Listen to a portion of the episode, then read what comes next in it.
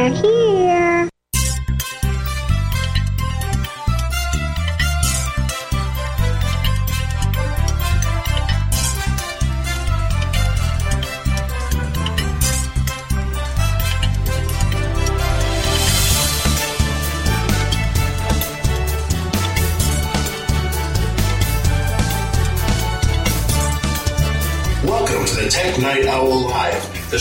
PC users who can handle the truth. And now, here's your host, Gene Steinberg. Good evening and welcome to the Tech Night Owl Live. Today we're going to talk to Daniel Eran Dilger from Roughly Drafted Magazine with a bit of a reality check on what's going on with Apple and that mysterious tracking file on your iPhone. We'll also hear from Bob Dr. Mac LeVitus. And to complete our Apple Incorporated emphasis this week, we'll hear from none other than Dan Moren, the news guy at Macworld Magazine. All this and more on the Tech Night Owl Live. So, Daniel Eran Dilger of Roughly Drafted Magazine, this was a day when all this happened in which both Apple and the President of the United States made headlines at the same time almost. First, of course, comes the news from Obama that he released what is called the long form birth certificate which is the one that's kept on file by a Department of Health in a particular state. Now, the big controversy has been, of course, that his birth certificate is fake. He was really not born in America, but in Kenya. Now, I have to say this the original short form birth certificate released a couple of years back for President Obama is the same form that I have for my birth certificate. I was born in Brooklyn, New York, many thousands of years ago, before there was a Brooklyn, New York. Now, in theory, then, if his birth certificate was a fake, how does that make my birth certificate? Do you have a birth certificate, Daniel? Yeah, I don't know if it's the long form. I've I've only seen just like a. I remember getting my license with it a long time ago. It's just a, a short piece of paper. Right. Well, there you go. But at the same time, there was another document that we were worried about, which is this database file that is stored on your iPhone that supposedly records your locations, kind of a tracking file. What was that all about? How was it discovered? Well, it was originally discovered when Apple outlined how the location services work to its developers. This, this wasn't a mystery, but I think it was last September. One of the first reports that I'd seen of it was people were looking at this database, and I think it was new since iOS 4, but it, it's a database that, that the iPhone uses to. It's a cache of, of all the recent cell towers and Wi Fi stations and everything that it uses to figure out its location. Like a pure GPS unit takes kind of a long time to figure out your location because it's getting uh, signals from satellites that are a long ways away. So it's like, for example, you have satellite TV and you choose another channel. It takes several seconds for the information to get to that satellite and then get the signal back to you. That Well- latency. So if you're using GPS communicating with satellites back and forth, it's going to take a while. Yeah, it's even more than that because GPS uses signals from three different satellites to figure out your location. And so, So therefore, you have to multiply everything by three and then involve multiple communications. It's very complicated. It's not like the movie Enemy of the State, that movie with Will Smith, where they tracked him in two seconds. yeah. So GPS takes some time to figure out. And Okay. uh, with a cell phone, it also takes a lot of processing power. So if your phone was constantly using GPS satellites, it would not only take a long time to get a, a lock of where you're at, it would also not work indoors or in the basement or if you have, you know, if you're somewhere where you can't see the sky well enough, you're, it's just not going to work. And so Apple, remember when they first came out with the iPhone, they were partnering with, I think it's Skynet. Is that Skyhook? No, Skyhook Wireless. Okay, There's a company Skynet, of course, is the company in the Yeah. movie Terminator. And now everybody thinks, of course, they will know where we are and they'll be back. It wasn't Skynet, it was Skyhook. Would you come up with this interesting product, finding a, a huge database of all the, the wireless base stations all around the world and associating it with what their actual location is. So if you know your GPS location and you're you know really close to this base station, you don't even have to know the password of that base station or lock onto it.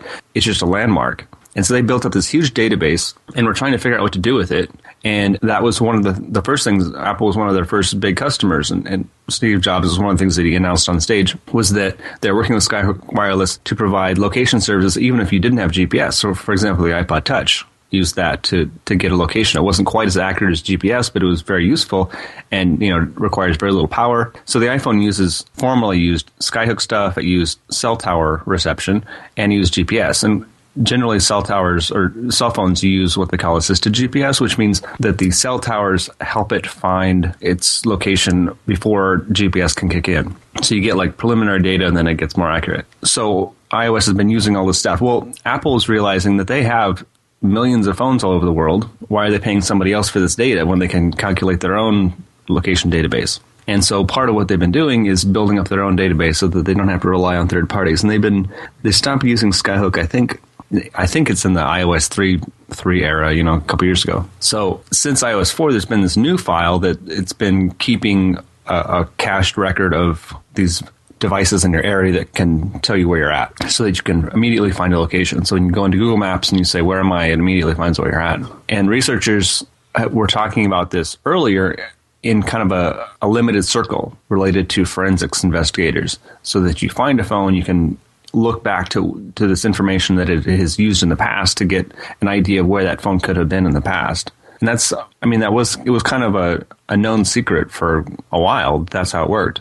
And just recently, there was kind of a sensationalized story where where they discovered this and they presented it. And I remember seeing the story and thinking, should we even cover this? I mean, it's not even news. And then all of a sudden, it exploded and it was everywhere, and it was on these kind of mainstream front page of newspapers, and congressmen were asking what, what was going on. You know, I want to mention something before we get into this in more detail. Don't you want someone to be able to find you if you have a problem, an emergency. You call 911. You're in an accident. I don't know where I am. I'm on the road. It's night. I can't figure where I am. I'm bleeding to death. Help me. You want the police to know where you are so they can help you, so they can rescue you, so they can treat you.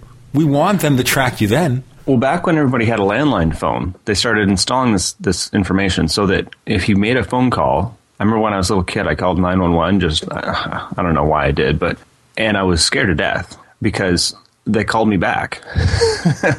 and that's that's kind of like important technology to be able to do. If somebody calls and they're incapacitated or they're having a heart attack, you want to be able to locate them because they're probably not going to be able to continue to provide you new information where they're at. So we already had this kind of information for 911 services, but when people started moving to mobile, they realized it's a different a different system, and you can't lock onto it like the phone company knows where you're at because they have a wire running to your house. So with mobile systems, and starting in the late 90s, they started looking at how they could track using it's called enhanced 911 of how to find people who have made an emergency call that has been interrupted or you know they lost service or whatever how how do you find them and it was actually mandated in around the, the beginning of the the 2000s or 2001 and it became mandatory for all new cell phones in 2002 to include GPS services that can locate the caller and tell emergency services where the caller is when they're making the call. So now, I should add before we continue there that if you have one of these internet phone services like a Vonage or one of these other companies or Phone Power, what they require you to do or ask you to do is list your address. So that way they know where you are because otherwise nobody can detect it. There's no way to figure out your location with that kind of service otherwise. So yeah, so some VoIP services have you self-report it. Other things like the 3G microcell which is the the internet station that you it's like a little internet router thing for your phone. You plug it in and you make phone calls in your house and they go through your internet and if there's no wireless service around you. Those devices have a GPS unit in them. You have to put them in the window and they only work when the thing is getting a reliable location of where it's at.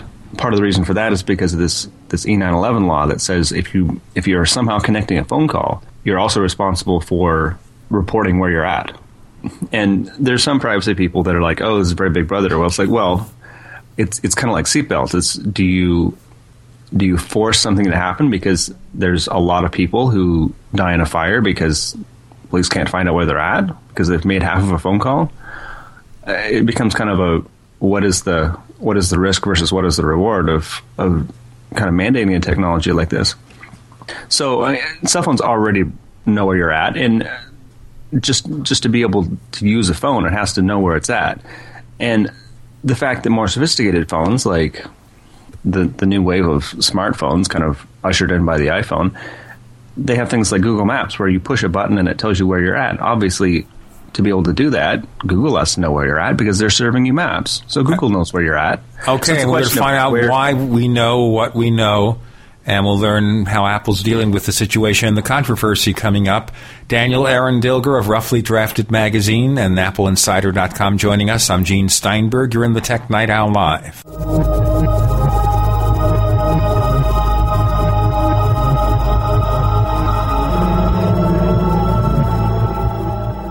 Graphic Converter is the image manipulation tool for the rest of us. It does not use any database. You get full control of all your files. Want to view the images of a folder? Drag it into Graphic Converter and a powerful browser opens up to show your image files. You could use it for slideshows. You could use it to import images from digital cameras or from scanners. Need to do some image editing? You can do that too in Graphic Converter. Also print catalogs. Convert from so many formats I can't even list them. Download now to see if Graphic Converter is good for you, like one and a half million other users. Guess what? You could save money when you buy Graphic Converter. Use the coupon code Night Owl. Use the coupon code Night Owl to get a special price for Graphic Converter. Go to lemkesoft.com. That's L E M K E soft.com. Lemkesoft.com. L E M K E soft.com. On the average, Americans work between 45 to 50 years hoping to build up enough wealth to retire and live out their golden years.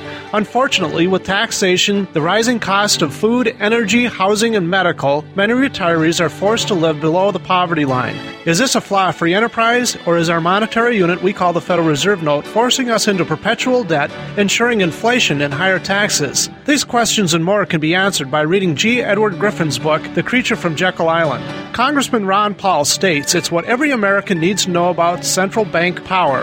A gripping adventure into the secret world of international banking cartel. Hi, this is Ted Anderson. I will give a silver dollar from the early 1900s to anyone who purchases this book. Call 1 800 686 2237 and order a copy today. It's critical that the public be made aware of the system. Call and order your copy today at 1 800 686 2237. That's 1 800 686 2237. Will I have garlic breath after I take Ali C? We get that question all the time about the world's best garlic extract, Ali C. And the answer is Ali C contains stabilized allicin, nature's antimicrobial agent, and the active ingredient in crushed garlic, but will not give you garlic breath. Scientifically proven in double blind studies, using low doses of allicin greatly reduces the number, severity, and duration of common colds. Our powerful Ali C contains 300 milligrams of stabilized allicin. Just one tablet of Ali C is equivalent to 40 garlic cloves. It's effective against asthma asthma, MRSA, bacterial, fungal, and viral infections, and helps lower high blood pressure and high cholesterol. Plus, it's a natural mosquito repellent. Boosts resistance to infection with nature's best garlic extract, Ali C. For more information and to order Ali C, call 877-888-7126 or go to garlichealthproducts.com. That's 877-888-7126 or garlichealthproducts.com. Fight back with Ali C. Our big story food prices rise with gas prices. Economists expect food price hikes of 3 to 4% this year. From lettuce to tomatoes, virtually all fresh produce has doubled in price. In the past year, corn prices up 87%, soybeans up 41%, and wheat has climbed 54%. Demand for seed is extremely high. Stock up today while supplies last. Yes, there is a threat of seed shortages due to climatic weather events. Be prepared. Save money. Eat healthy with seedsnow.com. For a limited time, seedsnow.com is offering a survival garden seed vault stocked with over 60,000 high quality heirloom seeds, over 50 popular varieties. All seedsnow.com seeds are grown in the USA, 100% heirloom, 100% non hybrid, 100% non GMO. Order now at seedsnow.com or by phone at 818 584 1488. That's 818 584 1488. Remember, seedsnow.com your number one online source for quality garden seeds. Are you tired of searching for great talk radio? Something more important. Search no more. We are the GCN Radio Network. We want to hear from you. If you have a comment or question about the Tech Night Owl Live, send it to news at technightowl.com. That's news at technightowl.com. And don't forget, you can visit the famous Tech Night Owl community forums at forum.technightowl.com. Get in on all the action. That's forum.technightowl.com. We return with Daniel Eran Dilger of Roughly Drafted Magazine and, of course, AppleInsider.com. I'm Gene Steinberg. You're in the Tech Night Owl Live. And what we're going to explore right now is, again, the continuing controversy over what do they know, how do they know it. So, okay, Google is using this information for Google Maps. They have to know where you are because you need to try to locate yourself on a map or find how to go to someplace else. Right. So there's a number of apps that you know make some novel use of location services. And what Apple did is when they started rolling this stuff out, there are some laws that pertain to you can't do certain things with GPS data. So GPS devices were already covered by privacy laws that say you, know, you can't just like record a bunch of stuff about people without them knowing what what's going on. There was already kind of the foresight of realizing this, you know, potentially could be a bad thing. So when Apple started rolling out location services, one of the one of the kind of novel things that they did was say that if an application wants your location, even if it's kind of a a benign sort of request, it has to ask the system, and the system asks you for permission. So that's why you get this pop up that says this app would like to know your location. Or in the case of you go to a website, sometimes the website will ask where you're at, and the, the browser will say this website wants to know your location. Is that okay to give it to them? So you're in control of telling a third party whether they can access your, your location. And so there's a, a number of different things ranging from, you know, social network things like Loopt or um, navigation apps, or even some apps that or advertisements that want to know your location to find the nearest store, for example. So Apple kind of put in this system barrier that said your your privacy information is important, and we're going to only give it to people who you say can have it. Kind of similar to their stance in a lot of other areas, where, for example, the subscription in-app subscriptions, you don't give your information to the publisher unless you say you want to. So that's a little bit different from other systems, which, like for example, with Android, when you install an app, it says this app is going to ask for your location, it's going to access this information, it's going to ask, and then you have to say yes to, for all of it to get it to install. So it's kind of a different take on how to do things. Um, but the end result, I mean, what Apple came out with, with was they were saying that so this information isn't exactly like a, a series of your previous locations. It's oversold in terms of what's actually being recorded. What's actually being recorded are landmarks in your area that have been in your area in the last however long of time. But primarily they, the location of cell towers. Right. Okay. So so cell towers and Wi-Fi stations, things like that. Okay. So any network access point. Yeah. Okay. And they also mentioned that that it it was inadvertently recording more information than it needed to, and this isn't like a tally that's being sent to Apple. This is they said this is this information is, is you know encrypted and, and put up in this kind of crowdsourced set of information so that the you're basically getting what Apple knows about the location in your area. So it's kind of Skyhook wireless type data. What so is Apple then actually recording? Are just looking at the location of networks or what? Well, for example, I have I have a couple base stations in my house, and in the Skyhook Wireless or in Apple's database, I think Google has their own system that's also independent what they do is they connect my GPS with the location of my base station, and then they put that in a database. So now, anytime I walk past in the area of my base station, if it knows that I'm 10 feet away, it also knows what my GPS is. So it allows it to calculate it really quickly by saying, "Oh yeah, you're right, you're at home because you're within a very short distance from this base station. That means I know you're here." Now, the good things about this feature, I think we should mention before we continue with the technicalities, are good things. Say, for example you know, I want a pizza tonight. And I'm not home. I'm staying at a hotel in a strange city in a land far, far away. I want to know where there's a good pizza. What I do is I look for pizzas and I get this message Do you want to allow the searching mechanism to know your location? Well, of course, because you want to find the pizza down the street that's good. You want to check the reviews. So there are times when you really need this information for otherwise how is it going to give it to you? Well, the other the other side of that is that like I was saying with with my own base station, if somebody else is walking down the street and they sense my base station, they don't have to connect to my wireless network. But if they get the same information that I've uploaded basically into their network, the you know one of these location databases, then they can say, "Oh, I'm I'm next to this database, or I'm next to this Wi-Fi base station that I know nothing about, but I know its location. So that means I know my location." So it's kind of a crowdsourcing thing. It's kind of like it's kind of like CDDB, you know, when when you remember the old days, you'd you'd rip a DVD or a CD back in the old days, and you put in the track information, and then you could upload it into this database, and then everybody else, when they rip the same CD, would automatically get that same information. And you had a whole bunch of people putting this information in, so that if there's any mistakes, it would get kind of like fixed. But it made this really handy system where you put in a, a CD that doesn't have any metadata on it, but it does have a general tag of what that disk is. So you can go out find just everyone else's idea of what's on that, and you get all this information populated for you. A complete track list of that CD. Right. So everyone is putting in this kind of location data about things that they've they've known. Is like I've been around this space station, this space station, this space station, and this is where their locations are. And that information gets shared and mixed back and forth. So that, that this database is not actually a, a, um, a trail of your precise locations. It's a combination of information that has been in your area over the past however long. And what Apple said was, we did make a mistake in inadvertently not pruning this database as it should be. They say we don't think we need more data than a week of, of previous information to have the, have the effect they want. Um, and they also said, uh, made a couple comments about, for example, although you can encrypt it when you back it up, uh, it's not even really necessary to back up. So in, in, a, in an update, we're not going to be backing it up to iTunes because it's just, it's just a you know database that doesn't need to be stored. It can be downloaded fresh again.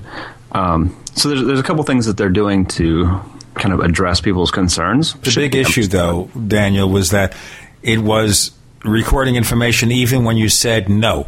Yes. So with location services, when you turn location services off, what most people think that that means is that you stop providing location services to apps that may want them. You can turn that off on an app level. You can say, I don't want to provide location data to this like news site or something. You can also opt out of location data in terms of using it for iAds or, or a specific ad network.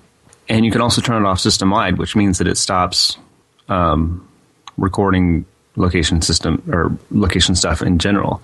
And what the New York Times found was that this database kept getting updated even though it wasn't, even though location services was off. And Apple's saying, A, that's a bug because we shouldn't be recording this information even if we're not sharing it with apps.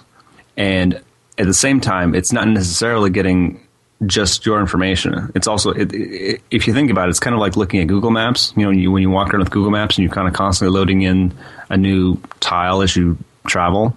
It's kind of like that with this database, is that you're constantly getting and sharing information about stuff in the area. So basically, if you're taking a drive from Arizona to Nevada, it's recording that because perhaps you're using a navigation system to get directions on how to do it. We have Daniel Eran Dilger of Roughly Drafted Magazine and AppleInsider.com. We're looking at the brouhaha alleged over what Apple knows and what this tracking file was all about. I'm Gene Steinberg. You're in the Tech Night Owl Live.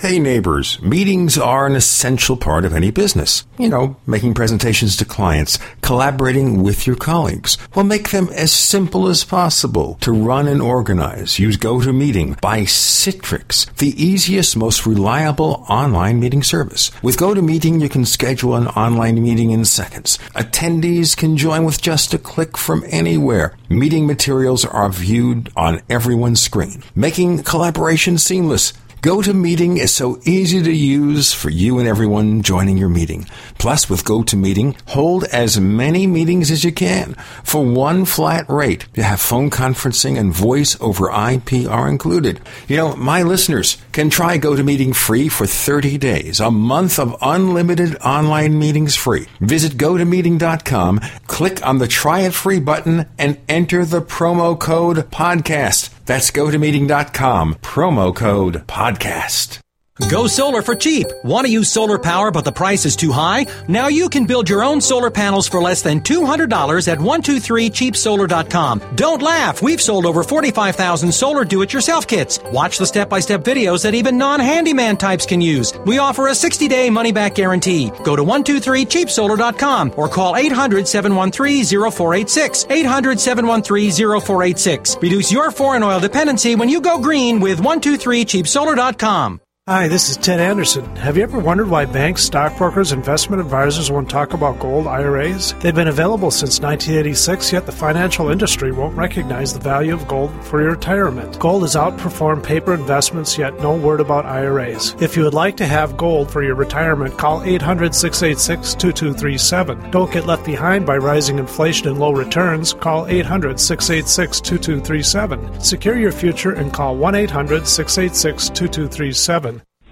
Love gardening but don't love seeing your hard work destroyed by wildlife? Then use the number one most effective deer and rabbit repellent you can buy, Plantskydd. Plantskydd repellent protects gardens, trees, and landscaping by emitting an odor that browsing animals associate with predators. So animals avoid plants before they nibble, not after. Plantskydd is made in the U.S. from non toxic, 100% organic, environment, and pet friendly ingredients. Other repellents wash off in the rain. Not Plantskydd. It's guaranteed to outlast all other repellents. Plantskydd was the first animal repellent to be OMRI listed organic and now comes in liquid spray, powder concentrate, or easy to use granular. Just sprinkle around your garden. For proven protection from deer, rabbits, squirrels, and other small rodents, use Plantskydd. Member tested and recommended by the National Home Gardening Club. Find a dealer near you at plantskydd.com. That's plant, S-K-Y-D-D.com. Ask about our new vole repellent when you call 800-252-6051. That's 800-252-6051. Plantskydd, proven plant protection, guaranteed or your money back. If you're concerned about radiation poisoning from Japan in the air, water, or food and can't find potassium iodide, go to restoreyourhealthnow.com and choose liquid zeolite. Liquid zeolite is hands down the best product to remove radiation from your body and safely removes toxins, heavy metals, boosts energy levels, and promotes a strong immune system. For fatigue, muscle weakness, headaches, memory loss, influenza, joint pain, or toxic radiation poisoning, use liquid zeolite from restoreyourhealthnow.com. Liquid zeolite is so powerful it was used to clean up contamination in Chernobyl, yet so gentle you won't even know you're taking it. Liquid zeolite comes with a money back guarantee, but is only available at restoreyourhealth restoreyourhealthnow.com. Learn how to get free bottles of liquid zeolite at restoreyourhealthnow.com. That's restoreyourhealthnow.com or call 800-880-9976. Call 800-880-9976 today and learn how to get free bottles of liquid zeolite.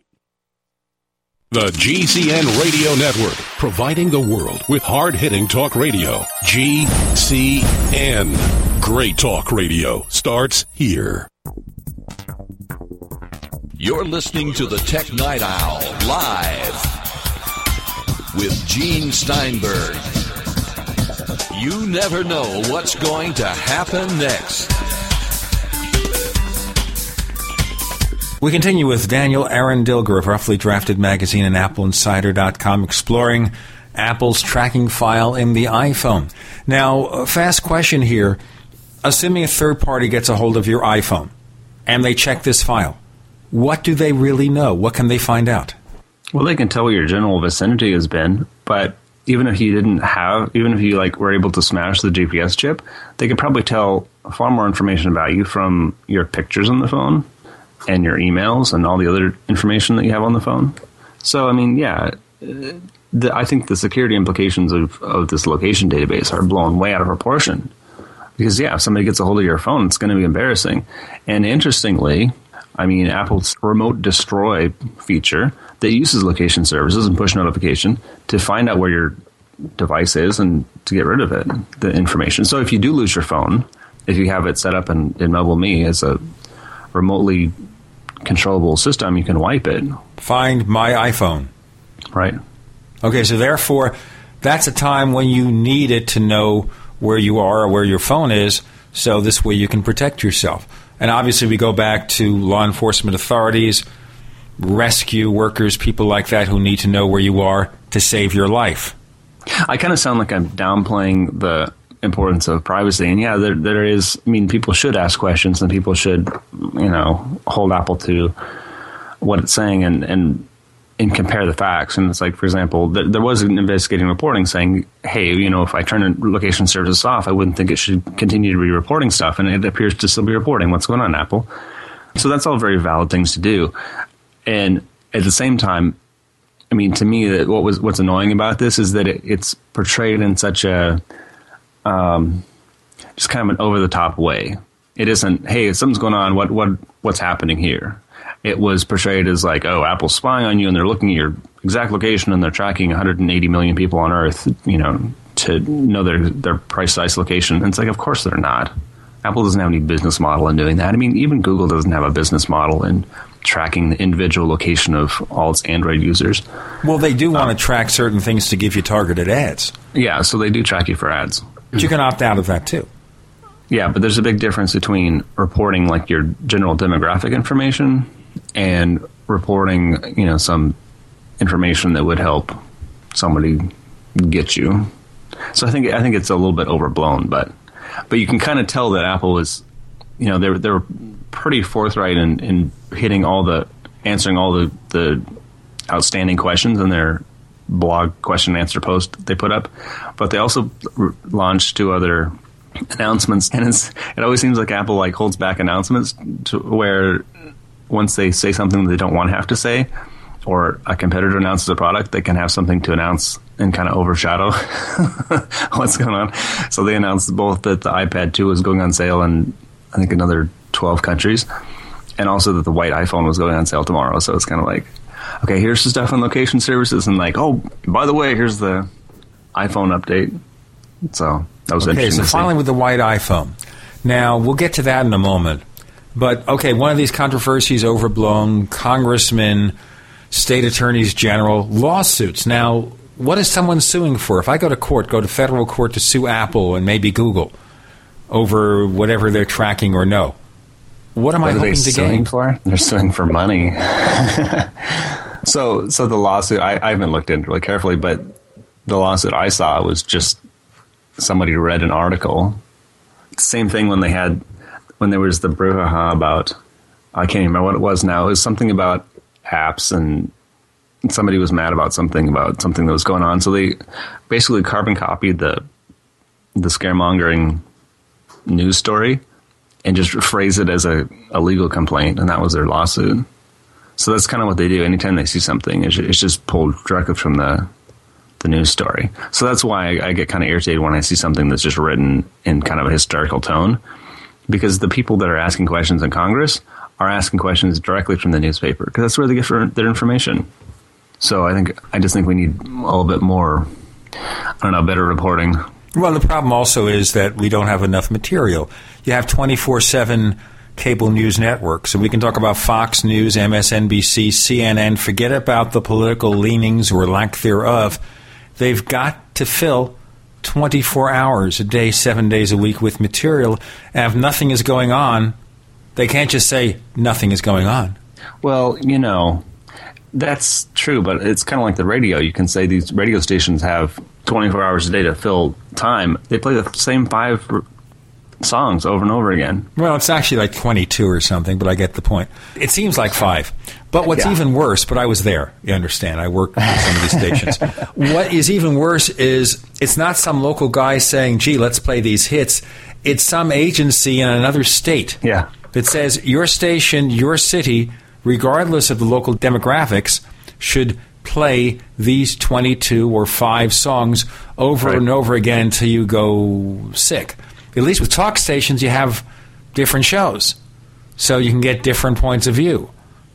Hopefully. Yeah, a lot of news broadcasts seems like um, they have like the two or three headlines that are they're not even news. And there's really important things that are happening in the world. I mean, you know, stuff going on in Libya and uh, all across all across the world. There's all this important stuff going on that people need to know about. And instead, But of Lindsay Lohan isn't Justin news. What about. Charlie Yeah, Sheen? Exactly. For heaven's sake, the entire planet is going to be upturned if we don't figure out what's wrong with Charlie Sheen. Yeah, it's it's mainly a distraction. It's just so so. Yeah, they have time to fill, but they have so much better things to work on than. But I mean, this this was kind of a good story. People need to be aware of what's going on and how things work. Occasionally, it's just the way it was presented was a little dramatic, a little overdone. But it's good that Apple addressed it, and it's kind of it's. I don't know. I don't. I don't think there's much you can say about it anymore. Too hysterical. I think we should keep watching things. I mean, location services. I don't. I don't want my location to be portrayed around. I want to feel like I have it under control. I don't want it. I don't want to get the feeling that I could turn it off and it has no effect.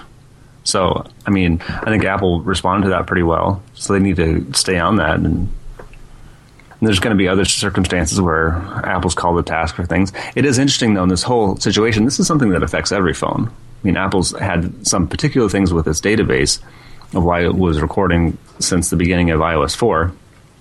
Um, if you look at Android, it, it, appears to to save less data in a, its database, but at the same time, it reports more to Google. So it's kind of a draw as far as what was happening. But this is this is something that could potentially affect every mobile network. But it was all about Apple in the headlines, and the reason is because Apple's the platform that matters. People talk about how Google is. There's a, a new headline every week talking about how Google has surpassed the iPhone. It's like, why is this still news? But at the same time, it's still news because it hasn't. They're looking for information about why it has, and they keep trying to say that, oh no, everything is everything has changed now that Android is ahead, but it, it isn't because if Android was ahead, then we would be criticizing Android. We're not criticizing Android. We're doing kid glove, saying you know Android is doing really good. Android's doing really. We're any kind of serious criticism of Android is played down and, and it's just insulated with layers of of we hope everything's working out okay. Well, that's a not, good point to bring money. up. Why is it because Apple is a sexy platform? Why not bring up revelations about Google? I thought Google was the dark people right now. You know, they send the vans out to different countries and they are checking Google Map data. Oh, by the way, they're sniffing your Wi-Fi network. That's big news, isn't it? They were doing that. Yeah, well, that's Google. It's not necessarily. It doesn't really have anything to do with Android. So basically, the sense is though Android that is not Android seems to get a pass, but Apple doesn't. Yeah, and the reason why is because Android is handled like this, this um, coddled platform because it's it's forever trying to get established, even though it's supposedly bigger. And you know, I keep saying this. The interesting thing about Android is that Android isn't new. It's not. The iPhone OS came out and it was new. And in the last, I mean, it's only been what four years now that Apple had even had a, an iPhone business, and now their iPhone business is bigger than Google's everything. So that's something to think about. we'll go into time, that in the history in a moment. Daniel Eran Dilger joining us. I'm Gene Steinberg. You're in the Tech Night Owl Live.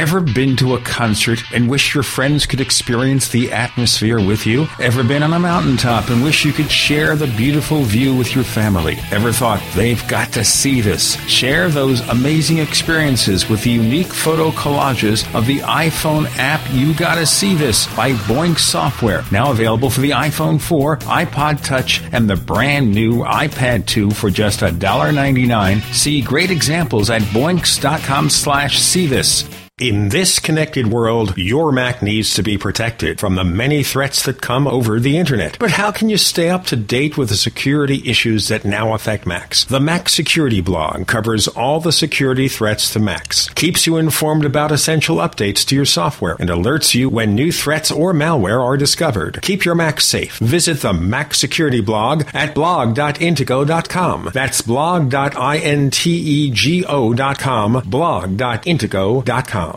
Never buy home canning jar lids again. No kidding. When you buy Tattler reusable canning lids once, you'll never buy canning lids ever again. Safely store emergency preparedness foods for years. Traditional metal lids are single use throwaways containing BPA. But Tattler reusable canning lids are guaranteed to last a lifetime when used as designed for home canning. Tattler lids are made with a USDA and FDA approved food grade plastic, safe for direct food contact, and contain no BPA. Tattler lids are dishwasher safe, usable with standard pressure or water bath canning, eliminate food spoilage from acid corrosion, fit standard standard mason jars, are indefinitely reusable, and are proudly made in the USA. Place orders at reusablecanninglids.com or call 1 877 747 2793.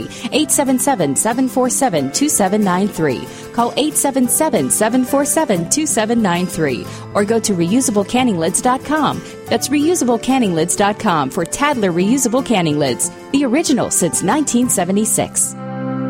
Fear of falling is the number one reason seniors leave the home they love, and millions of aging Americans can no longer enjoy the pleasure of a simple bath from fear of falling. Don't leave your home. There is a solution. The revolutionary designed for seniors walk-in tub. Rediscover the soothing, luxurious pleasure of a comfortable and therapeutic bath by calling 877-513-3797. The designed for seniors walk-in tub has everything. A low step and walk-in door for easy access, built-in heating, easy to reach controls with both water and air jet therapy to soothe away aches and pains. All tubs are proudly made in the USA and come with a limited lifetime warranty. Enjoy a relaxing, safe, and comfortable bath again. Call 877-513-3797 and ask for the Designed for Seniors walk-in tub. That's 877-513-3797. The Designed for Seniors walk-in tub for boomers and beyond. Spring and a new growing season are here. Plan a healthy garden easy and fast with OrganicaSeed.com. Easy because OrganicaSeed.com offers one of the largest online selections of organic, heirloom, non-hybrid, and untreated seeds, as well as tobacco and cotton seeds at low prices. Go to OrganicaSeed.com, spelled O-R-G-A-N-I-C-A, seed.com. OrganicaSeed.com. Remember, Organica Seed is healthy seed. Hi, this is Ted Anderson. Have you ever wondered why banks, stockbrokers, investment advisors won't talk about gold IRAs? They've been available since 1986, yet the financial industry won't recognize the value of gold for your retirement. Gold has outperformed paper investments, yet no word about IRAs. If you would like to have gold for your retirement, call 800 686 2237. Don't get left behind by rising inflation and low returns. Call 800 686 2237. Secure your future and call 1 800 686 2237. America's number one source for independent talk radio for over a decade. We are the GCN Radio Network. You're listening to the Tech Night Owl Live with Gene Steinberg. You never know what's going to happen next.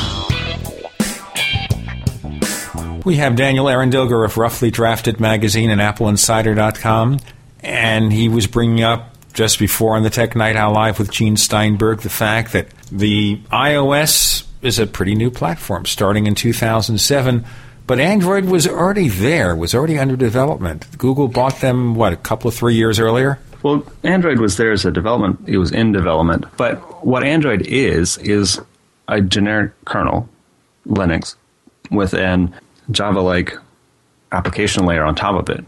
So Android apps are really like a, a Java app. I mean, it's they've changed Java to the point where they didn't want to license it from Sun or Oracle, but it's basically the same environment. So that's not really new.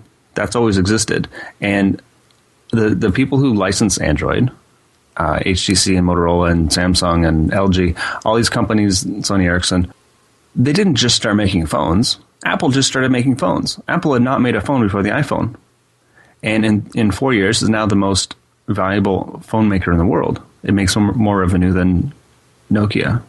It was doing it was making more revenue than, than Nokia in terms of mobile devices a year ago, and so that's dramatic. That's entering a market. That's doing something new.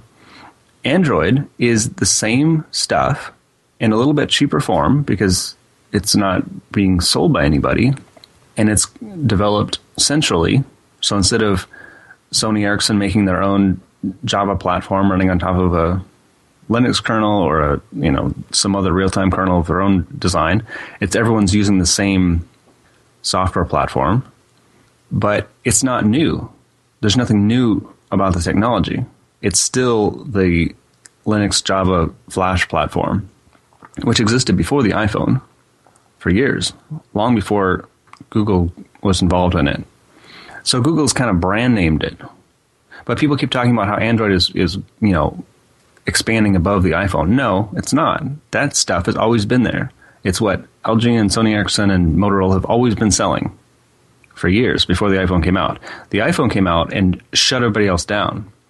And now they're trying to like create this fiction story about how Android is this underdog that's coming up over. No, it's not. It is the old status quo with a new brand name on it. And it is not doing anything above the iPhone. It is the fact that it is not immediately, you know, sequestering the iPhone into this 2% growth that Windows had with against the Mac for, you know, the last decade in the, in the late 90s. The fact that Android isn't 98% of everything on the planet is an indication of failure because it used to be if you look at Symbian and and all the other Java based phone platforms, these broadly licensed platforms, they failed. And Android is just a new brand name on top of the same type of thing. And it is not, if Android were, it's selling in, in quantity because it's, it's this free label that's put on top of the devices that have always been there. But the whole point of having a wide um, installed base is that you can sell software. But Android is not selling software. Google doesn't even have an interest in selling software. Google wants to sell ad supported app, apps. Well, they do have a market, though. A market for what? Um, they do have an app market, more or less. There is a Google market where you can buy apps or download They call it the Google market. They call it the Android marketplace, but there's not that many apps for sale, and they're not selling that many. Most of the apps, I mean, you look at oh, there's this impressive hundred thousand number of apps or whatever. Most of the apps on Android are garbage, and if you look at it, if you talk to Android people, they are really garbage. And you know, they used to say that about the iPhone. It's like, oh, you know, jokes about how there's to- so many like toilet apps and farting apps and whatever else. Yeah, there's going to be some number of junk apps on every platform, but Android apps, the majority, start looking for things. Do a search for an app, and what you'll find is scores and scores and scores of fake junk pretending to be that app. So you look for something like, you know, Angry Birds, and there's pages and pages and pages of wallpapers and ringtones and, you know, cheat books and whatever that are kind of trying to ride on the coattails of something with some brand recognition to sell for 99 cents, whatever. But they're not apps. They're, they're garbage. They're not something that you'd want. If you really distill what, what's out there on the Android platform, what's useful, it's really small. And if you look at, I mean, uh, for any platform, there's going to be a finite number of apps you're going to want to install. I mean, people don't have millions of apps on their phone. But if you look at the number of apps that people use, you know, things like Facebook and Twitter and, you know, top games and things like that. If you start comparing the iPhone versions with the Android versions, the Android versions look like junk. They're not kept up as well, and they don't have the same kind of features. And the reason why is because there's no business model for Android. Nobody in Android buys anything. Android is the platform for people who don't want to pay for anything.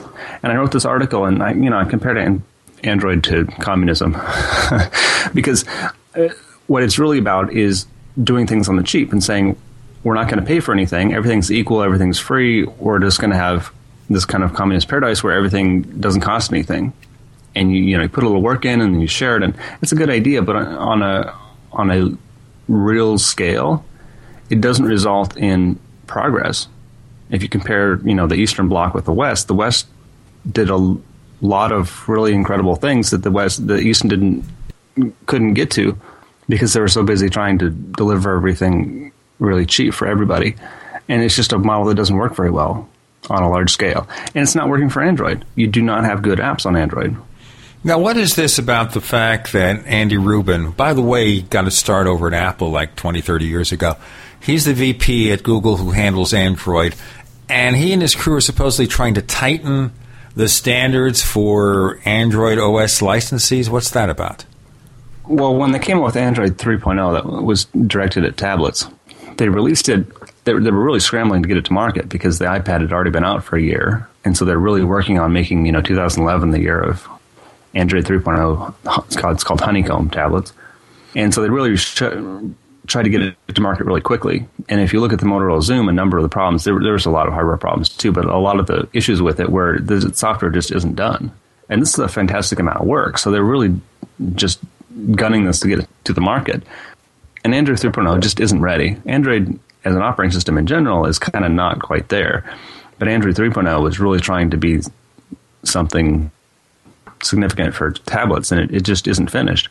And they kind of realize this, and they're realizing that if we just keep going and, and keep letting it slip out and keep having products like the Galaxy Tab and the, the Xoom and other things that just keep coming out and failing on the market because they're they're just half baked. That's going to make us look really bad. So what we have to do is kind of retrench and uh, have a product that's really good, and then put it out so that the iPad is being compared against a finished product instead of a bunch of half baked stuff that dies on the vine before it even gets picked. Okay, half baked stuff. What is there about Google 3.0 Honeycomb, the version of the Android OS that's being used on the Motorola Xoom that's unfinished?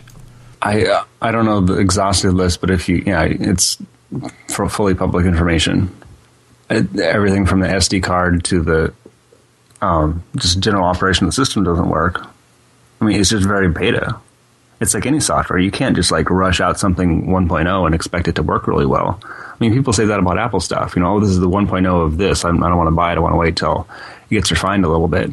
Well, Google is, doesn't have a a perfect Android system yet, in the fact that they're coming out with this entirely new thing for tablets that that isn't an extension of the existing system. It's quite new. There's all this stuff that's that's totally new, and of course it doesn't work. I mean, there there are rough edges when the iPod, you know, the iPad first came out, and you know, Apple incrementally made changes over the course of the year to tighten everything up, but it wasn't just dysfunctional. And a lot of it, it comes to the fact that when Apple comes out with a product, it intentionally reduces what it can do so that, you know, the top 10 features of the thing are pretty solid. Where Google tries to keep everything open and just have everything work and do everything and address everyone's needs and you know not really address anyone's needs because it's a matter of taking 10 features that are complete and the other 30 might not be but you keep them in there anyway because you have bragging rights right so okay. i mean that's kind of a difference between very proprietary development like Apple and very open development where everything's just kind of an open source project. And that's useful if you're you have some specific need that a company like Apple is not going to target. But at the same time, if you have a general need as a consumer for a tablet, you want it to work to do certain things really well. And Honeycomb tablets are not going to do that. Certainly not uh, when from launch. Uh, but what you're saying about Andy Rubin is they basically took 3.0 down as an open source project because they didn't want people putting 3.0 software on their phones, cracking their phones and installing the 3.0 software and having like all these other problems and you know, trying to squeeze this tablet system that they de- developed into a smartphone screen.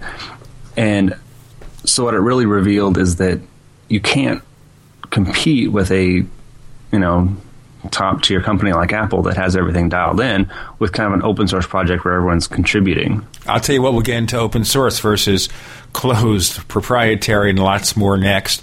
Daniel Eran Dilger of Roughly Drafted Magazine joins us. I'm Gene Steinberg. You're in the Tech Night Owl Live.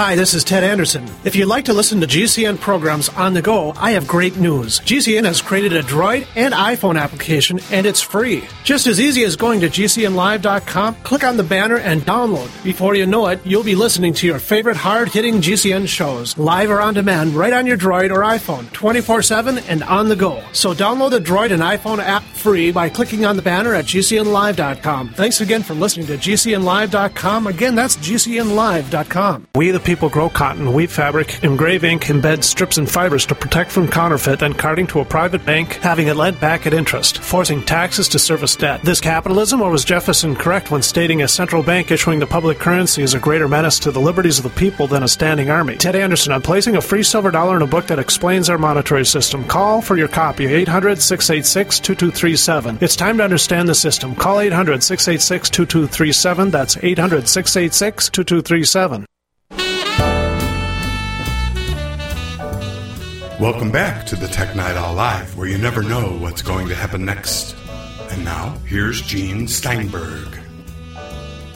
We're back in the second hour of the Tech Night Owl Live. We have Daniel Eran Dilger of Roughly Drafted Magazine and AppleInsider.com joining us. And we're talking about the age old argument open source versus proprietary. And the problem has always been with open source is that how do you keep control over everything if anybody can participate and contribute code. How do you vet all this?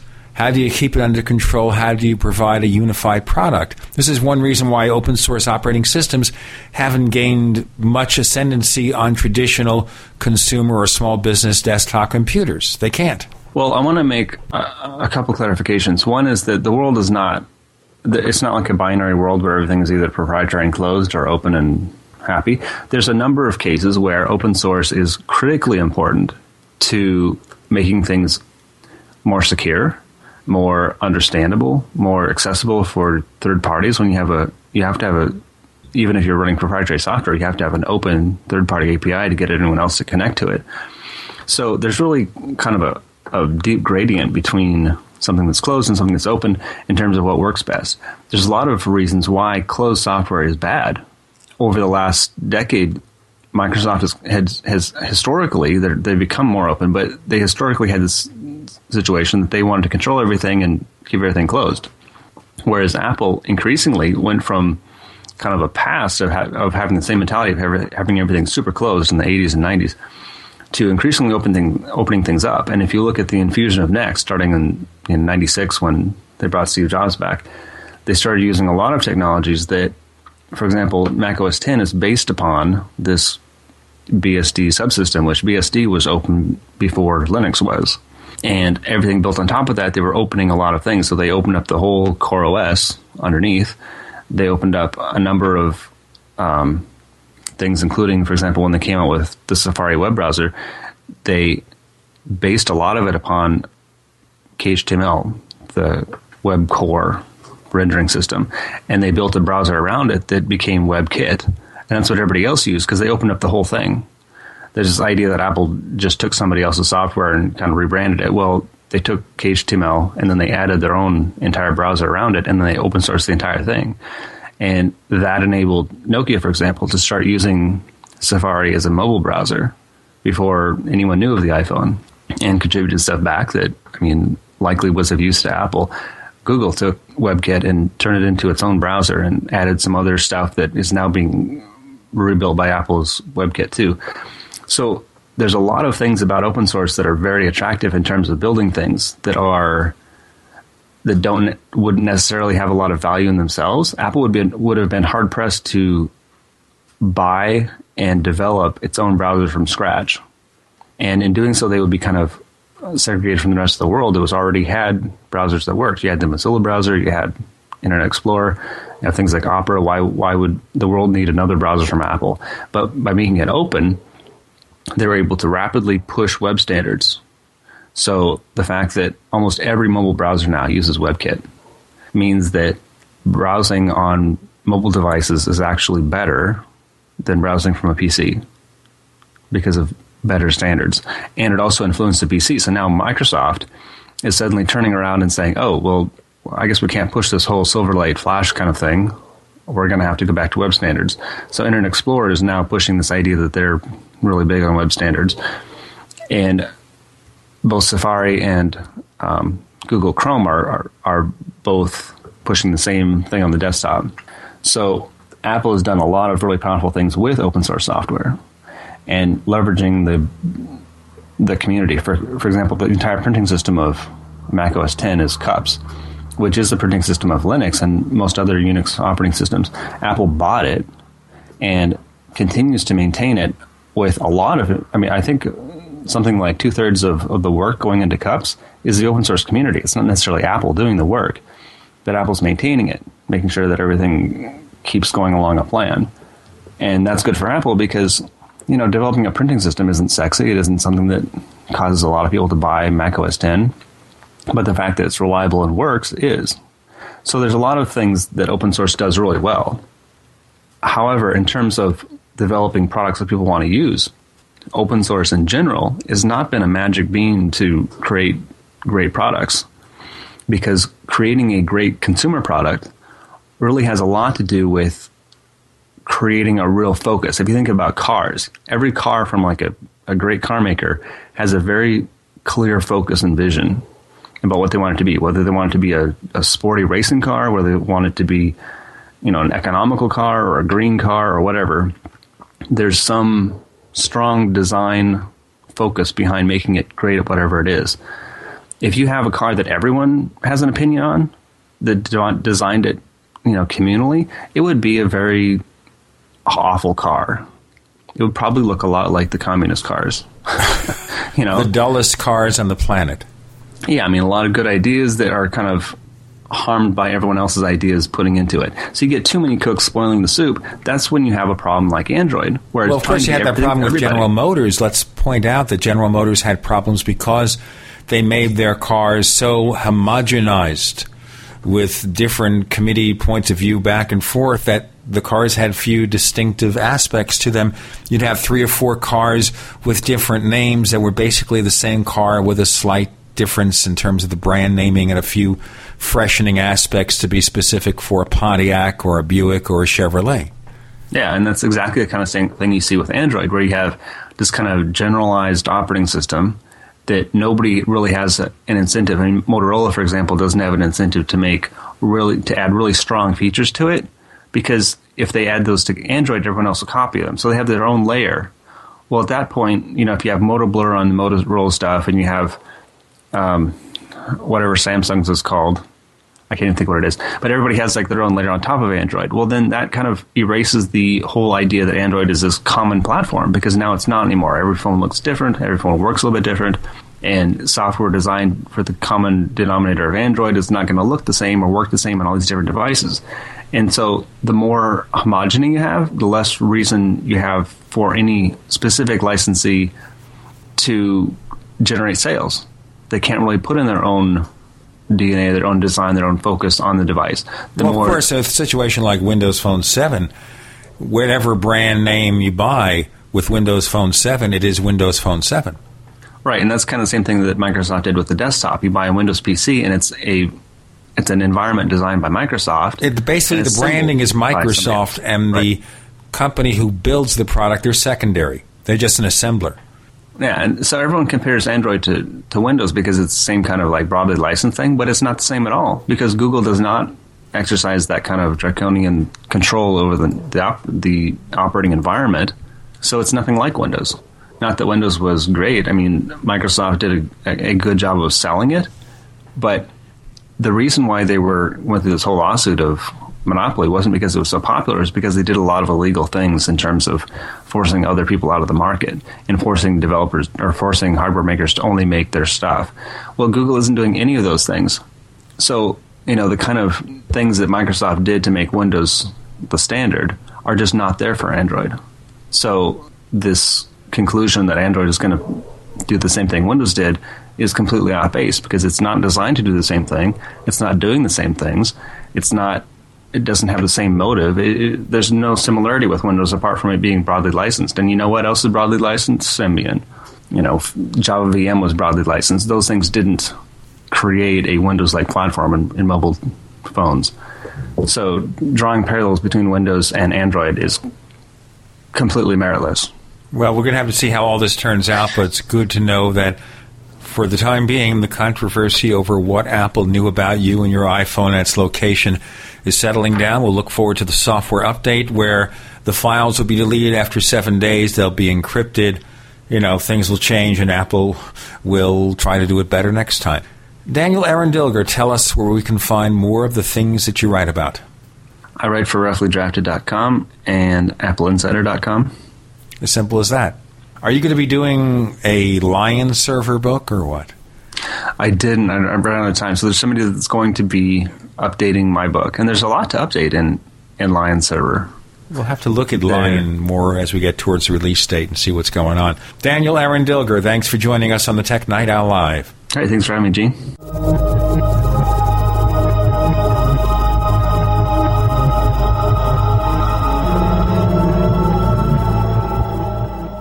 You expect professional service from your doctor, your accountant, and even the girl who takes your morning coffee order. Why not from your domain registrar, too? Namecheap.com provides stellar service with no sneaky upselling. We offer more features and security options for your website than there are ways to order a latte. And new domains come with WhoisGuard to protect your personal info. At Namecheap.com, you can get your domain for as low as $2.99. Now is a great time to get to know Namecheap.com. Hey neighbors, Nuance offers Dragon speech recognition for a variety of platforms. Dragon Dictate for Mac, Dragon Naturally Speaking 11 for Windows, and Dragon mobile apps for BlackBerry, iPhone, and iPad.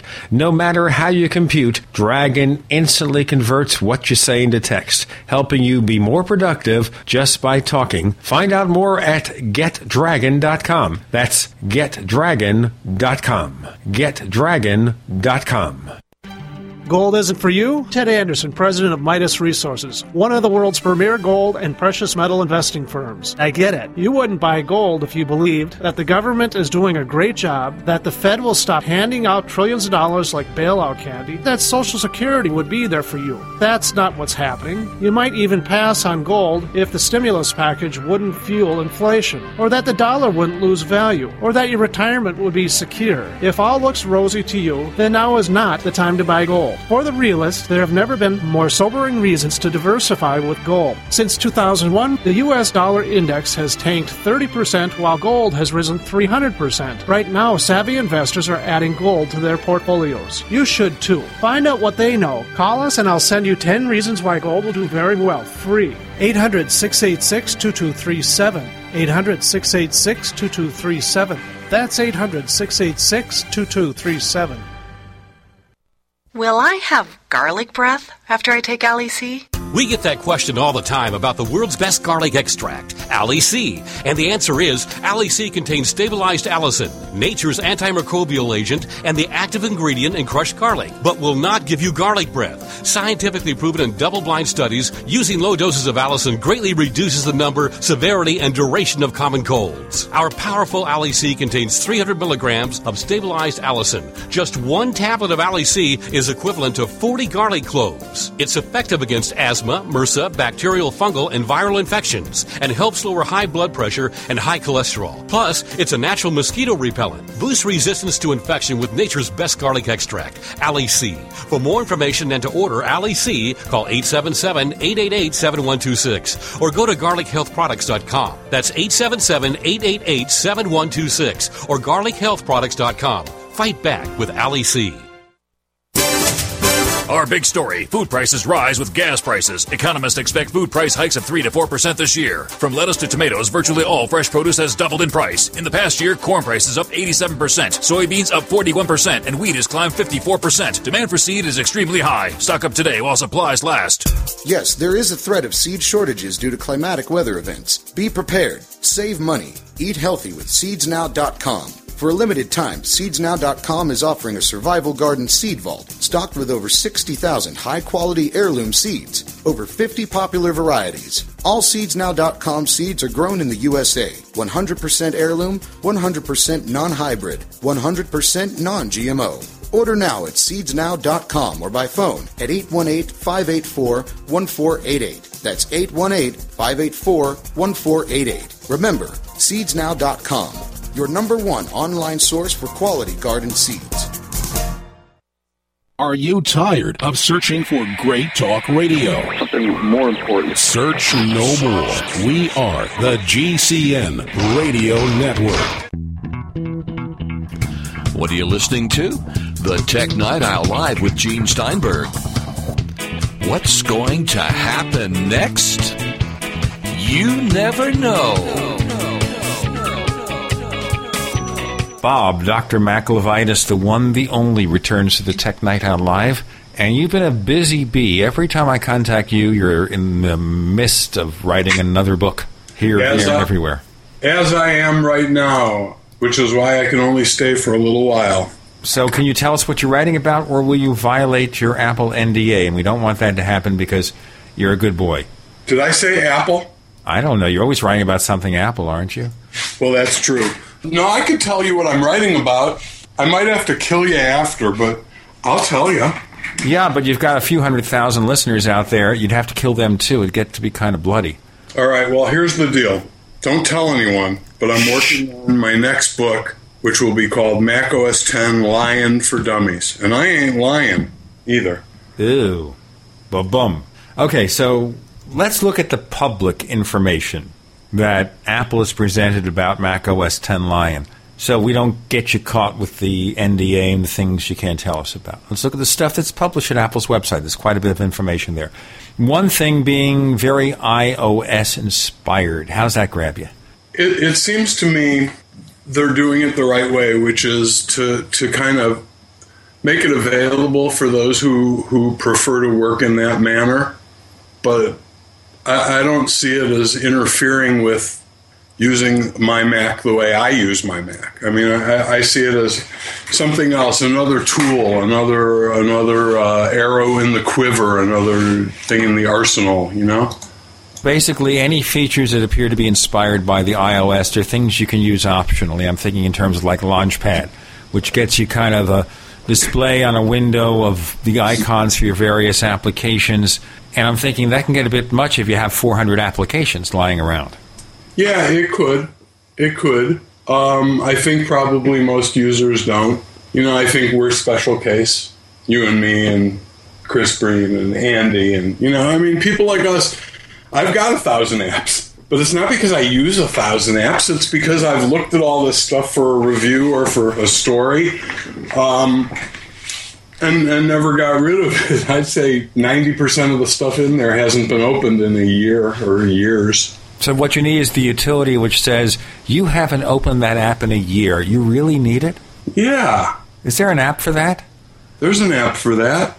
Okay, I know there are apps that check preference files, but of course you could use an app for years and the preference file kind of stays the same. Sometimes they're always updating, but if you don't change a setting, it just sits there. Yes. Okay. But all right, so we have Launchpad. We have the ability to auto save your documents. Now, that's one thing I had to ask about. These new features like auto resume, where you restart your Mac and your whole desktop with all your applications and documents recreates itself. Does that require apps that are coded for Lion, or does it work with everything? Or do you know? If I knew, I probably couldn't talk about it, but I don't. I'm not sure. This is all stuff that, uh, you know, at this point, I, I, have to say a lot of what I'm writing is um, not sure about this, check it again later. You know, a lot of the stuff I'm, I'm not. Um, I'm not delving too deeply into this week because the software is still kind of young.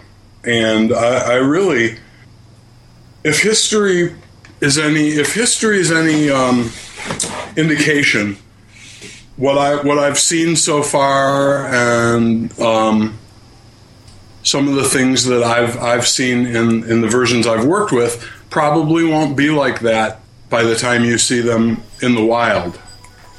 Okay, now so, we know we're going to have the WWDC in early June.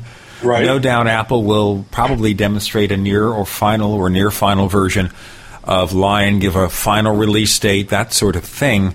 So you kind of think by the time it's actually just about release is when you can really look over the entire book and fix things up. Otherwise, you get stuck in the stage where you write everything and then you have to rewrite it two or three times. Well, that's I've learned my lesson about these books is is uh, you know I go through now, and this is more of a going through the book, looking for where the new pieces fit, and cleaning up some of the old stuff. But I'm, I'm trying not to write too much about new features yet because I'm I'm still not sure that what I've what I'm seeing is going to be what's in the the releases.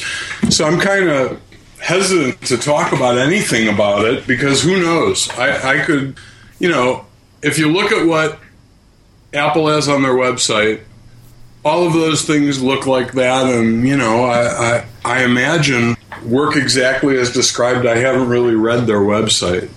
Let me ask you a specific question about. you think I should? You know, it might help give you some guidance, but then you don't want to accidentally plagiarize what Apple says because I would just never. Let me ask you a fast question though to the past. Yes, sir. And you've been writing Mac OS for Dummies books for many years, probably longer than some of our listeners have been alive. Okay. System seven. System seven. Were there times where you got burned by Apple? You had the book pretty much ready to go. You wait for the final release, and suddenly, my God, they changed everything. The screenshots are different, everything. Have they pulled that on you? I do remember, and I can't remember which version of the book it was, but I I remember um, having a lot of screenshots shot with the default desktop, whatever it was that year, and they did change it in the release. And so any screenshot that had any piece of desktop in it had to be redone. Um, and and that's the kind of stuff you have to look for after it ships. Is you know is everything exactly the same as portrayed, and does it work the same as you described it? Now you're going to basically use the default desktop. You're not going to use what you like. You use the one that the person making a clean installation getting a new Mac from scratch, they see that desktop. No, you'll like this. In about the third chapter, I show them how you change the desktop picture. And from then on, I use a plain white desktop because it's easier to see things on it. Okay. So after I've explained how to change your desktop, I don't use the default desktop. That way, if they change anything, I don't have to change every picture. Plus, it really looks busy. You know, this book is going to be in full color, and and yeah, it would add a lot of color to the pages, but it also makes everything around it harder to discern. I think putting things against a white background, for example, icons on the desktop, much easier to you know tell what's going on with them when they're not competing with a picture. Well, so I go the white screen, the the pristine white screen. A pristine white screen with Apple's artwork, hoping they won't change that. And we have to see how that works. No, no artwork at all. There's it's just it's the screenshots, of course. It is artwork, I guess, in a sense. Yeah, they're they're yeah okay. I mean, if you look at screenshots, the things you make, there's actually tons of illustrations as part of Mac OS 10 that contain all this artwork you see. Well, and there's lots of details like all the icons in the menu bar and items on menus and sh- keyboard shortcuts for things and you know you got to keep checking all of that because you don't know what's going to change. But if I don't check it, they'll change something and I, I'll get it wrong, and I, I hate getting stuff wrong. So basically, you have to go through every single screenshot. Well, we have to pretty much go through every single page. Yeah. Yeah. And check the screenshots, check the details, retest everything. So basically, as far as writing this book is concerned, if you start too far in advance, you get burned. We have Bob Dr. Mac LeVitus. I'm Gene Steinberg. You're in the Tech Night Owl Live.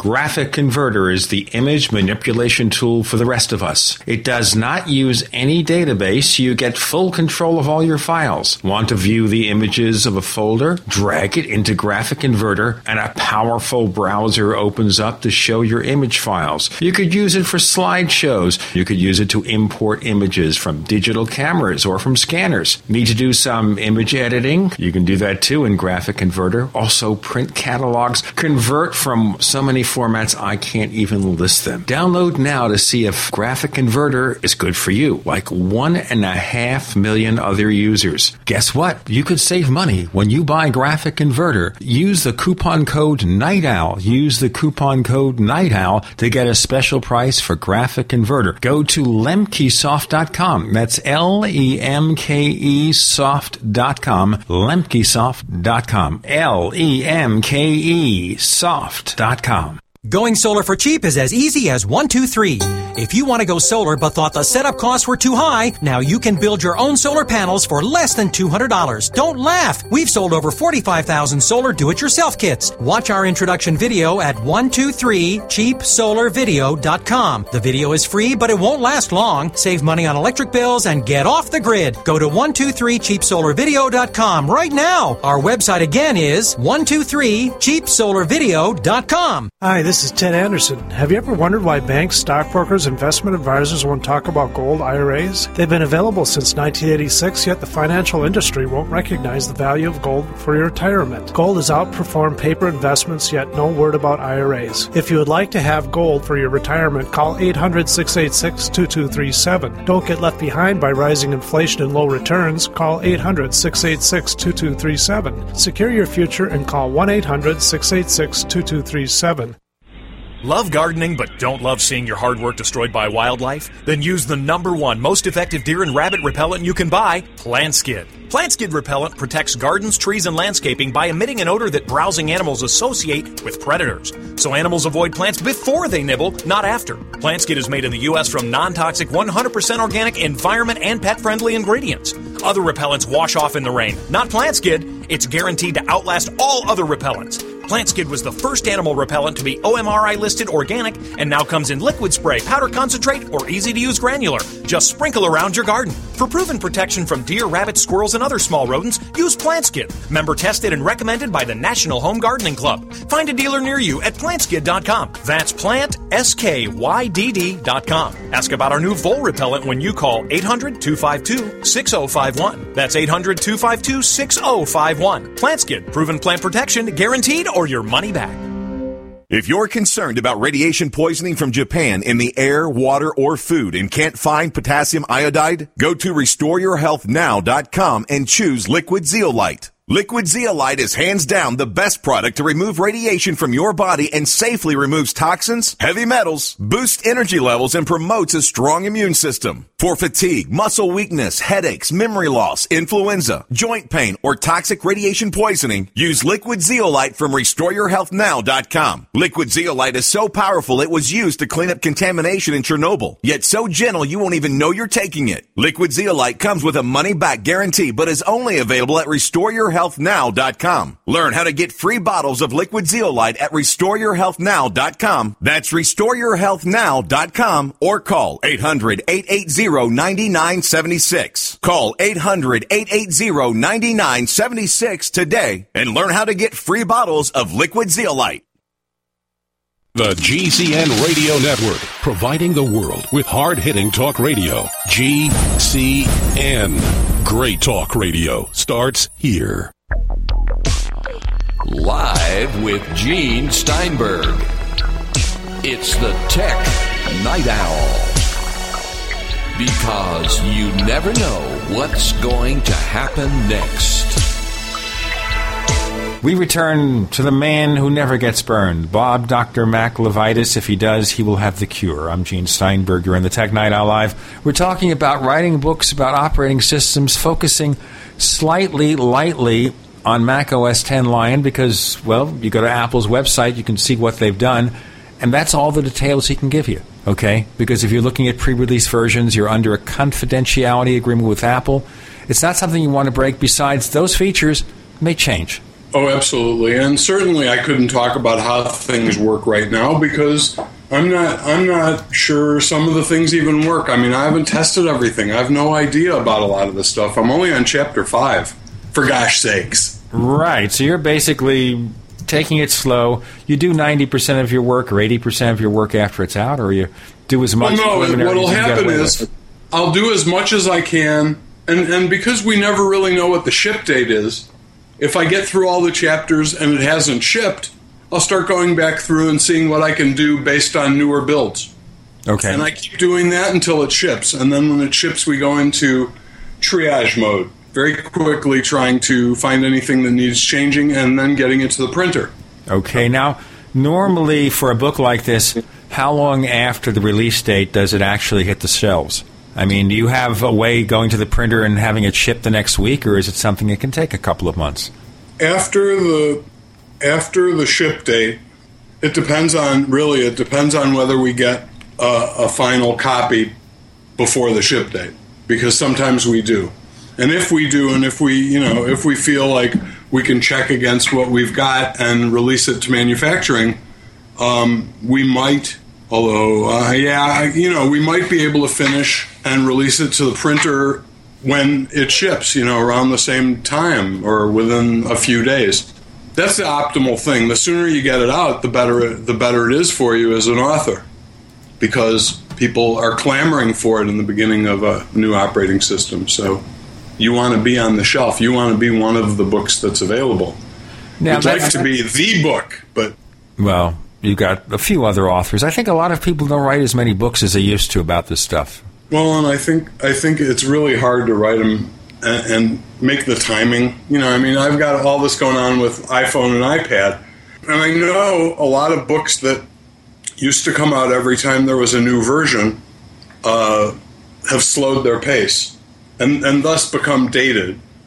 Not any of mine, mind you, but but in general, I see kind of a trend towards uh, some of the stuff just gets updated too often to make it profitable to print books about.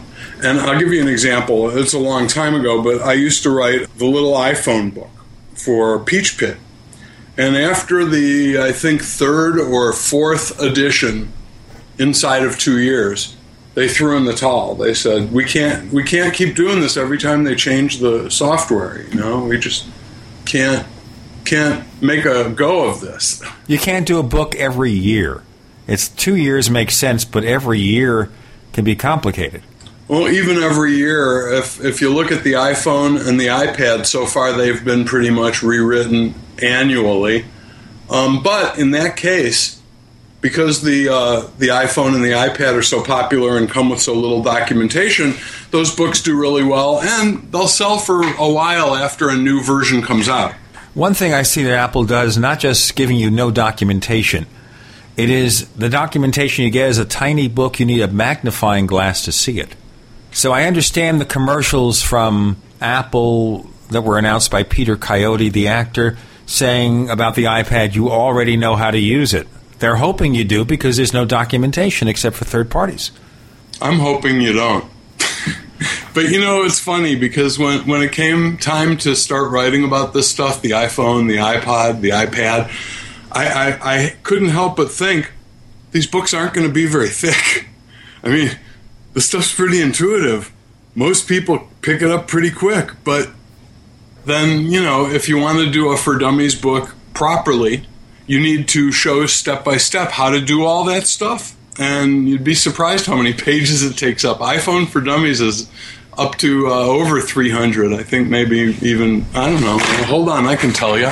We're going to have it's the sound of Bob edition. LeVitus reaching into his bookshelf. Yes. And as he reaches into his bookshelf and he falls over a chair, Nope. now he's calling the doctor, and now the EME experts are coming in, and now they're getting closer. That's because, you know, they use location tracking on his iPhone to find him. That's how they do it. Okay? He's looking for that book to see how thick the. 318 pages for the new edition. The first edition was 212. So there is more with each with each version of the operating system and, and hardware. There are more things to say, or Ed and I are just becoming windier over time. I'm not sure. It's a sign of age. I think it's features. No, there's new features. Well, that's an interesting point here.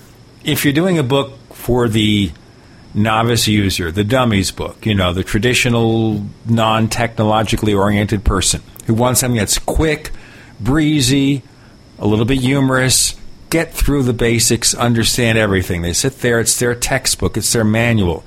Do you see that fewer people want to go through that these days? Does it make it harder for an author like yourself? It's hard to say because my my uh, experience has been that uh, book sales have been real steady or even on an uptick for me. But part of that is I've been writing about stuff that's selling in good volume. You know, iPhone and iPad, just by their nature, um, there's lots of people out there with iPhones and iPads. Way more, I think, than people who you know have Mac OS 10 Lion and are new users. Because old users don't buy Mac OS 10 for Dummies books.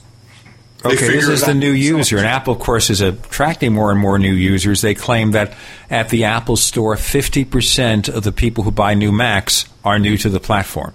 I believe that absolutely. And every time I speak anywhere in public, one of my questions is how many of you are new to the Mac two years or less? And it's always a lot of those people. A lot of people. It's amazing. We're all dying off waiting for these people to happen. By the way, this is good news for you, Bob. I was reading there are a record number of people alive now, like 70,000 people over 100 years of age. There's hope for us yet. I'm not sure I want to live to be 100. Not? Well, uh, unless I can be, if, if I can have my 18 year old body when I'm 100, that's a deal. Well, but if I have to have a 100 year old body when I'm 100, I'm not sure that's such a good deal. Well, the thing is, though, that 100 year old bodies, you know, 30, 40 years from now are not going to be like 100 year old bodies now. They're going to look like somebody now who's maybe 65 or 70 because that's the way science works. I can't wait. Except I'll be dead, but it'll be cool. Let me ask you an interesting question here. We have the iPad 2 out. And if you're lucky, you can get one. I got one from Apple for a while. And they let me keep it a little bit longer because I said I'd like to get one for my wife. She really loves working on it, but it's going to be a while to find one online. I said, yeah, okay, keep it for a little bit longer. I don't know why they did that. They're so nice. Okay. Because, because they, they know that you couldn't get one tomorrow if you needed it. That's right. That's true. I actually I mean, you could a- if you slept at the Apple store and wanted one of the kind that came in this morning. Well, I know I passed a Target store superstore last week. They had one white one in stock. It would have been the right model, but someone grabbed it before I can get to the cash register. No, I'm kidding. But there was only one in one, and it's locked in this cabinet. You know, sealed with 26 locks so people can't steal it. It's amazing. Yeah, next to the Xbox games, which nobody's buying, but they're locked up too. You know, I'm worried now about what is it here, the Sony PlayStation, where they got all that account information. I'm glad I have an Xbox. Well, now you know. Hey, did you hear Apple? Uh, Apple had made a statement about that location data stuff today. Yes, it was in the section just before you. We had Daniel Eran Dilger of Roughly Drafted Magazine and AppleInsider.com, and he explains for those tuning in late exactly what that stuff is all about. Oh, awesome! How come I didn't hear that? Well, I'll tell you what, you'll hear it this weekend. We have right. Bob Dr. Mac LeVitus joining us. I'm Gene Steinberg. You're in the Tech Night Owl Live.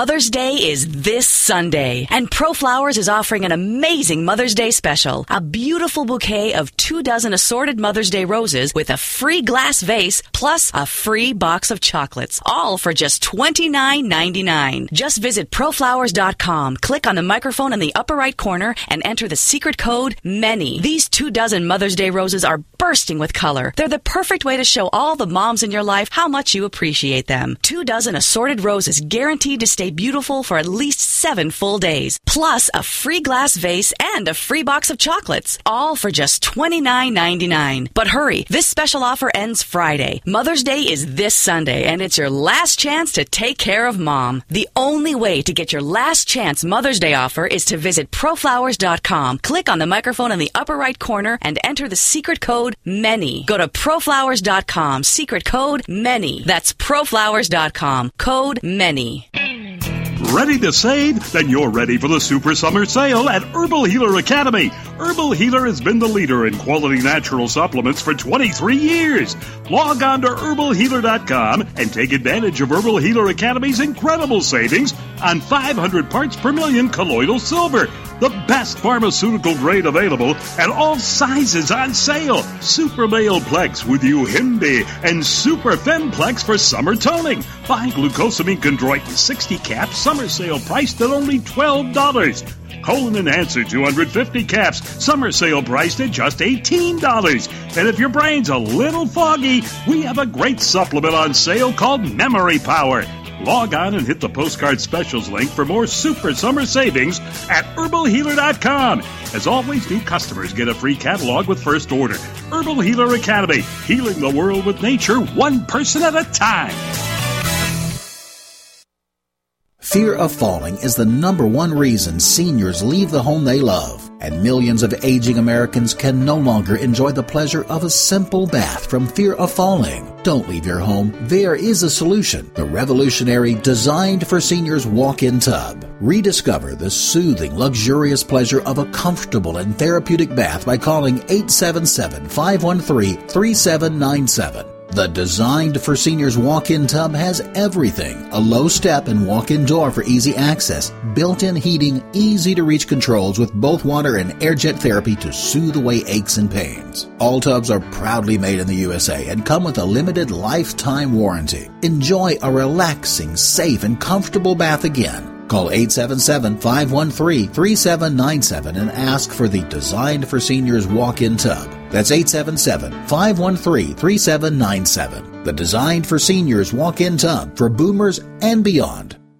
Spring and a new growing season are here. Plan a healthy garden easy and fast with OrganicaSeed.com. Easy because OrganicaSeed.com offers one of the largest online selections of organic, heirloom, non-hybrid, and untreated seeds, as well as tobacco and cotton seeds at low prices. Go to OrganicaSeed.com, spelled O-R-G-A-N-I-C-A, seed.com. OrganicaSeed.com. Remember, Organica Seed is healthy seed.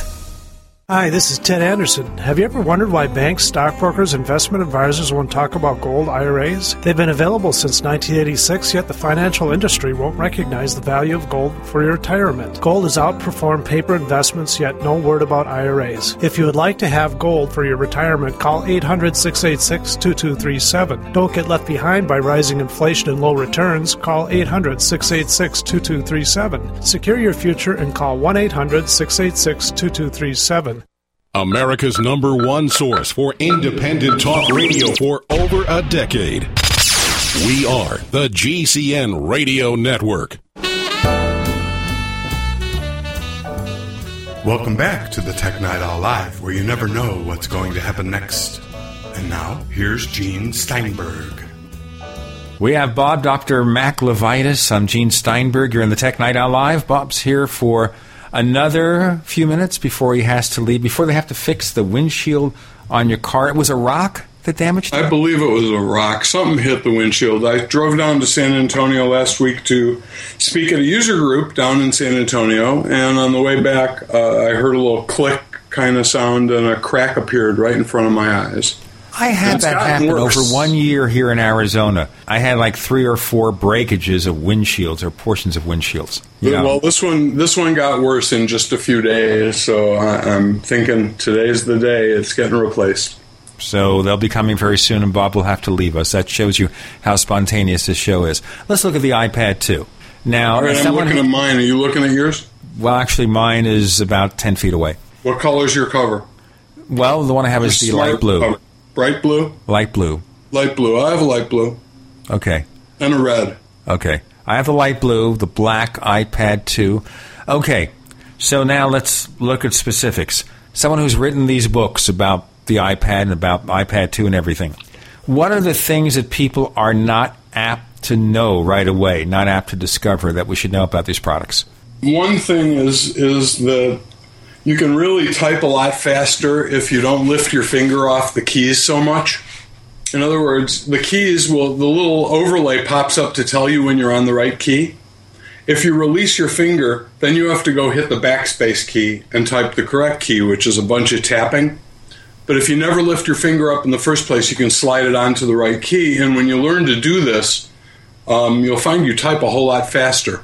Also, learn to use the auto correct feature um, as often as possible. Either click the tap the X to make it go away and say no, I don't want that word, or the space bar to let it uh, correct something.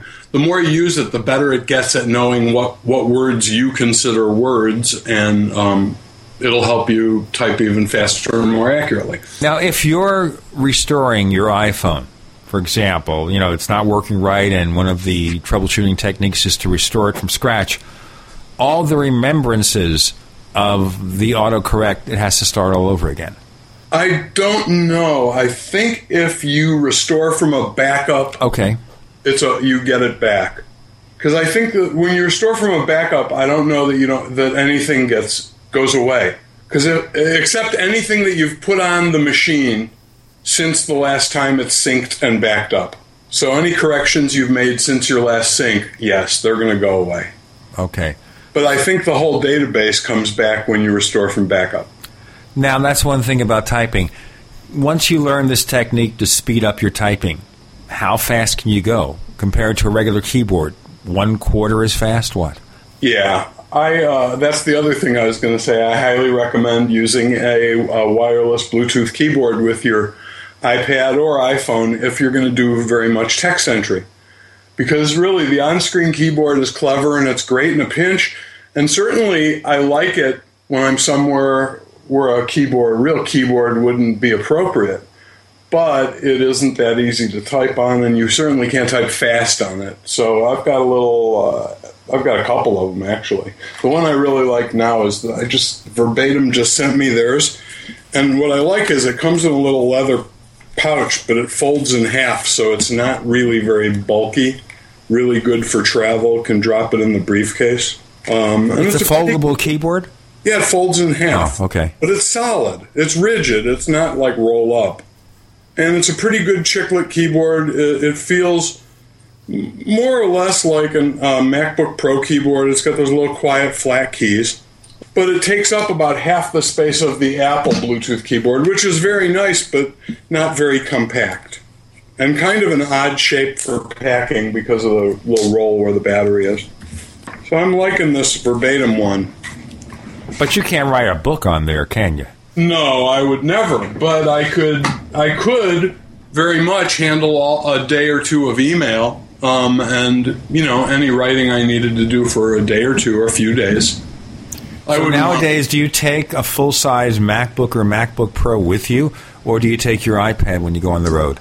Depends how far and how long I'm going to be away. If I have book work to do, I take the laptop. I don't have a choice. I have to run Photoshop and Word, and they don't run on the iPad. So it's a, it's Not a yet. moot point if I have real work to do.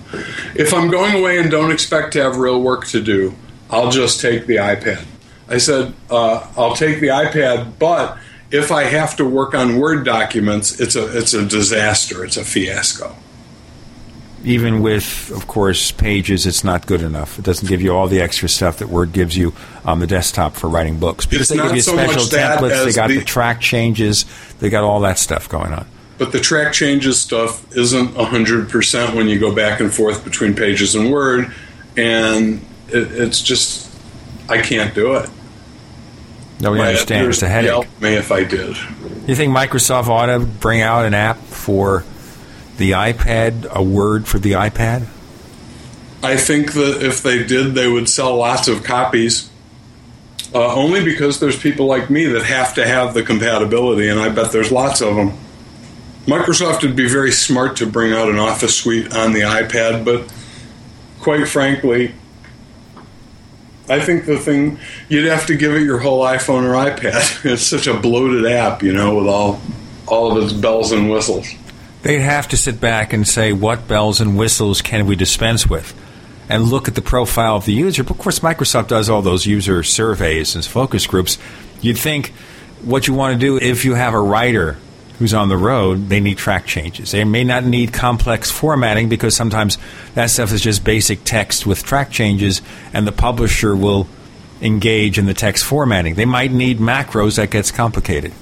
So I don't think, yeah, I don't think Microsoft will do it. I think Microsoft will probably uh, be of the opinion that Apple did pages and numbers and Keynote, and the ball game's over. Let them make Which I think profits. is short-sighted because I think there are a lot of people who would buy the Microsoft stuff, and I think they'd pay more than the ten bucks Apple's getting for its uh, iWork apps. Well, you have to think too with the iPad, especially with the iPad 2, when it really gets into full bloom in terms of sales, when people can get them, which is the problem now. You know, Apple probably could sell more copies of the iWork apps separately than they can on the desktop Macs. Lots more. Be, could be, and if they ever get it so that the um, the communication between Pages and Microsoft Word, so that they they share the track changes stuff and it works flawlessly, uh, they'll sell lots more copies of Pages. We have to see. We also need a file system for the iPad too, where you can keep track of your files. I know Apple doesn't want you to know about yours files does, wait, anymore. yours doesn't have one. Have what? A file system? Sure, but Mine does. It's called Dropbox. ah, yes, that system. It works. I mean, it is a kludge, but I, I, I heard somebody say that it's the file system for your iPad, and, I think that might be the case. Okay, so this is a Dropbox not just for your Mac but for the iPad. Well, Dropbox on all your devices turns out to be like the ultimate uh, hands-free conduit for stuff that you want to share among devices. It's like if you use Dropbox, not only do you have a file system, but that file system makes sure there's a copy of whatever document you need wherever you happen to be on whichever device you happen to be using. Well, So that's always the big goal there, too. isn't I it? mean, Though yeah, the big goal is that you don't want to know, your- don't need to know where the file is physically located. You just want the file. If you put it in a folder that resides inside of your Dropbox folder, that's what will happen. It will be everywhere magically. You do nothing. You just, if you put it in the right place, it proliferates like rabbits. Oh yes, we have to watch out for those rabbits. What if you're outside of your local network? Does it happen online too? Um, Dropbox. So here's how that works you have local copies of everything in the place where it came from, and there is a copy of everything in the cloud. Ah. There's also possibly a copy of things on your device because you can specify uh, that you want to keep copies of specific things on specific machines. You can also not copy specific folders to specific devices. Okay, so basically, cloud based, you're somehow always able to get this document or documents wherever you are. Bob LeVitus, Dr. Mac, where can we find more of the stuff you do? uh, Houston Chronicle, www.chron.com on Tuesdays, and uh, boblevitus.com for tech support training and troubleshooting. And a special thank you to the people who are going to fix the glass on your car for not coming during this interview. Bob LeVitus, thanks for joining us on the Tech Night Owl Live. Hey, thanks for having me, Gene. Take care.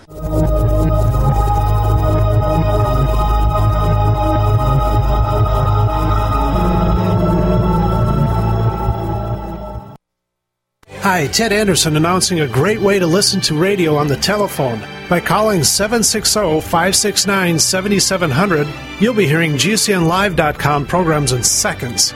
Come to GCNLive.com, find your favorite host's dedicated phone number, and hear them 24 7. You heard me right, every show has a dedicated phone number. Stop by GCNLive.com and bookmark their number today. And again, that's 760 569 7700.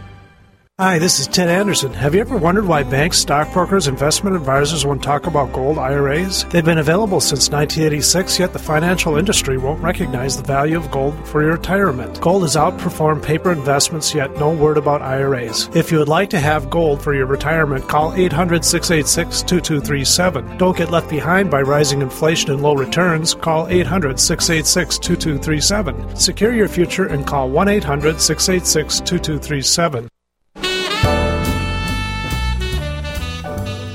Welcome back to the Tech Night Owl Live, where you never know what's going to happen next. And now, here's Gene Steinberg. We join Dan Moren of Macworld Magazine. He's kind of the news guy over there. We're talking on the Tech Night Owl Live with Gene Steinberg. And the big story this week, other than the release of the so called long form of President Obama's birth certificate, is Apple's mysterious or notorious tracking file. Now, we've covered some of this already in an earlier interview with another Dan, Daniel Eran Dilger of Roughly Drafted Magazine, but maybe you can give our listeners more of an idea of the concept of this little file that's become or became such a big issue. Yeah, well, this this definitely did sort of spark a firestorm out there. You know, people are very sensitive about location information, and and with good reason. You know, you don't necessarily want everybody on the internet to know where you are. However, as so often happens, this problem got blown out of proportion after that initial sort of discovery, which, as it turns out in later news, wasn't even that new of a discovery. This is the kind of thing that had been known by these forensic scientists, who are the guys who sort of dig into what information is stored on uh, electronic devices, and and it was kind of known, but it never really made it into the mainstream circles. So as a result, when it did sort of hit the mainstream, which was first in, a, an article at the in the Guardian, the UK paper last week, it kind of took everybody by surprise. And so as a result, we we ended up with this controversy over well, is Apple maintaining this information? What is this information? Um, and it was kind of you know spectacular in the sense that uh, the the two guys who sort of brought this up in a very public form did so by providing a tool that could actually map the location data on a map, and and that I think made it really accessible to a lot of people who are saying, "Whoa, look at this map! It shows all these places that I've been. It shows you know me traveling near my house or going on this trip." And so that I think helped propel it to this this height of, of people just being like, "Wow, all this information's there, it's it's keeping track of me." But and it took some time for sort of the whole story to come out, um, especially because I think Apple took its own time in you know evaluating and investigating what exactly was going on here. Now, according to Steve Jobs in this interview that appeared at All Things Digital and also Apple's own question and answer sheet, it took a while for Apple, and Jobs used the term, we're a technologically oriented company, so we had to figure out what was happening and then figure out if something was wrong and if something is wrong fix it. Now, one of the things to consider also here is I think people become paranoid because we watch on TV on a Law and Order or any of these procedural TV shows where they're trying to find the criminal, they're tracking their cell phone. You see Right. them tracking the cell phone. Oh, the criminal's in that warehouse. Let's go to that warehouse. There's the criminal. End of story. So people don't want you to know what they're doing. Of course, if they're not up to criminal activities, it doesn't matter. But then again, you're only seeing the network access points. You're not seeing where they are. Exactly. And that's kind of the, you know, some people argue that's a semantic detail. Well, you can still infer where they are based on the information. And and to a certain extent that is true. I mean, you can probably tell if they're if if I'm at home in Boston versus on a on a, you know, business trip in San Francisco. Sure. At that range, absolutely. But then again, as I said in a couple of the editorials I wrote about this, you can probably tell that from my Twitter feed, you know, because I'll mention where I am. I mean, it doesn't necessarily let you get down to the level of seeing, you know, what block I'm on or what have you. Well, Um, of course, your employer can check and say they're giving you $10,000 to travel to Europe. But your mobile phone that you supposedly took with you because it's a world phone shows you never left Las Vegas.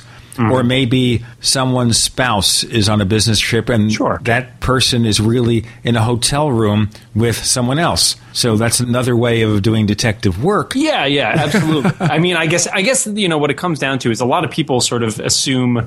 There was a, a friend of mine raised a really interesting point. Like, why are people so concerned? Like, what do they think Apple would want this data for? Like, if they were collecting it, you know. And I think a lot of people sort of jump to this conclusion of, oh, you know, it's bad for them to have this data. And I'm not saying that they should have this data, but I think there is a, a question of, well, why would they want it? Do they really care where you're going? Is there some sort of information from that? And people might think, well, maybe for ads and stuff like that. But the ads do sort of do some location based stuff. Granted, they, they ask your permission first, or at least that's what, you know, Apple says that they've set it up to do. But I think that there's there's an overblown because people don't necessarily think through the consequences of like I, I can't think of a big reason for Apple to have this data other than the reason that it supposedly is collecting this sort of the, the data that's collecting, which is to build up a, a better database of location information to make it easier for you like when you use your iPhone to say, "Oh, I want directions from where I am to this place," it's a lot faster for it to sort of pull that cache and say, "Okay, we can sort of identify where they are based on the, the location data in in the, this cache and what we're comparing with around them in you know a few seconds as opposed to a few minutes." Now, I understand the problem arose because normally you're supposed to be able to turn off location services. So you have a master location switch, and every app you run, you can specify whether to allow it to know your location. And then later on, you can go into your settings, your general settings in your iPhone, and then uncheck or unclick the selection, turn it off if you don't want that particular app to know your location. The problem is, suddenly, even though you turned it off, the tracking file was still active. Right, and that you know was something that Steve Jobs says in this interview, and that Apple said in this Q and A was a, a legitimate bug that should have been deleted. Basically, that file should be deleted when location services are disabled, and that was one of two bugs they mentioned. The other one was the explanation, the, the more technical explanation, which I thought was actually made more sense than the one that they just gave in the Q and A. Was basically Scott Forstall told All Things Digital, "Look, we we set a, a file size for the cache. We said two megabytes. You know, figuring that's not going to take up a huge amount of space on the phone. But as it turns out, you can store a lot of, you know, when you're just talking about a database with text in it, you can store a lot of text in two megabytes. Let me ask you a question. Have you actually seen a picture of what's in that file? Absolutely. I looked it up myself when this story first broke. I, uh, I followed the instructions that were on the, the two guys who did this map program. I looked at both the map file and then I followed the instructions to pull up the actual uh, database file, which is not easy. It requires a little bit. I mean, I just followed some directions, but you know, you got to sort of know your way around a terminal to figure that out. And you also and, have to jailbreak your iPhone so it's not locked. If you want to access it directly on your iPhone, yes. However, this is where the other issue came in was that that file was being backed up to your Mac when you okay. sync with iTunes. And as such, it's easier to get at on your Mac than it is on your iPhone, where the security is very strict. So unless you have encrypted your iPhone backups, which you can do via iTunes, there's an option to check that off. Um, you can you have to you can still access it. It's kind of obfuscated, like it's hard to find where it is because it's got this huge long hexadecimal name, and you have to sort of jump through some hoops to find it. But it's not encrypted in any way. So I did look at that database and pulled up the whole list of, of information. It makes very little sense. So yeah, the file is basically the, one of the problems, as I was saying, is is that it's backed up in iTunes. Uh, as part of your backups, and so it's easily accessible there. It takes some, uh, it takes a little bit of hocus pocus to sort of wend your way through the terminal and, and open it up.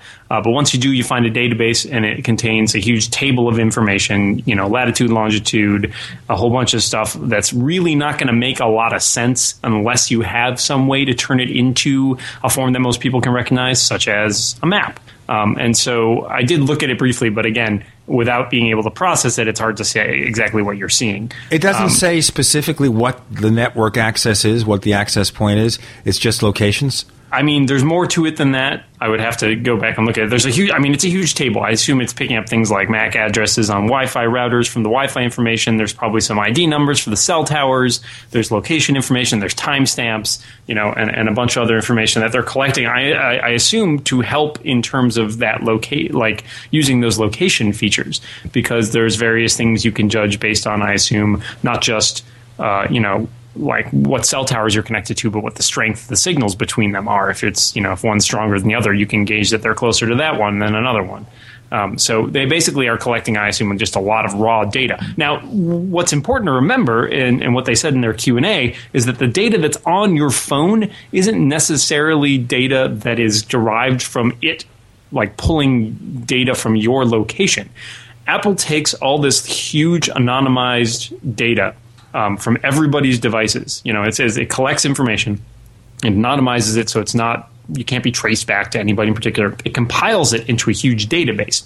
Now, what's on your phone is a subset of that database based on the most recent locations that you've been.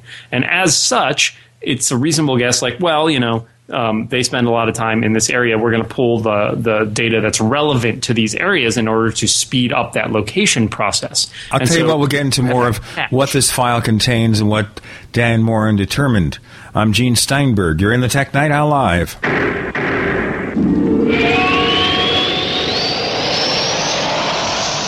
Have you been sitting on a few great domain name ideas but haven't locked them in for yourself? Good. Now you can buy them through the number one domain name registrar, Namecheap.com, as voted by the top tech blog Lifehacker. Just like the name says, you can buy domains cheap, as low as $2.99, and every new domain comes with WhoisGuard, our special privacy service, free for the first year. Now that you know, it's time to grab those domain names before someone else does. Namecheap.com. Go now. Namecheap.com. Ever been to a concert and wish your friends could experience the atmosphere with you? Ever been on a mountaintop and wish you could share the beautiful view with your family? Ever thought they've got to see this? Share those amazing experiences with the unique photo collages of the iPhone app You Gotta See This by Boinx Software. Now available for the iPhone 4, iPod Touch, and the brand new iPad 2 for just $1.99. See great examples at boinx.com slash see this.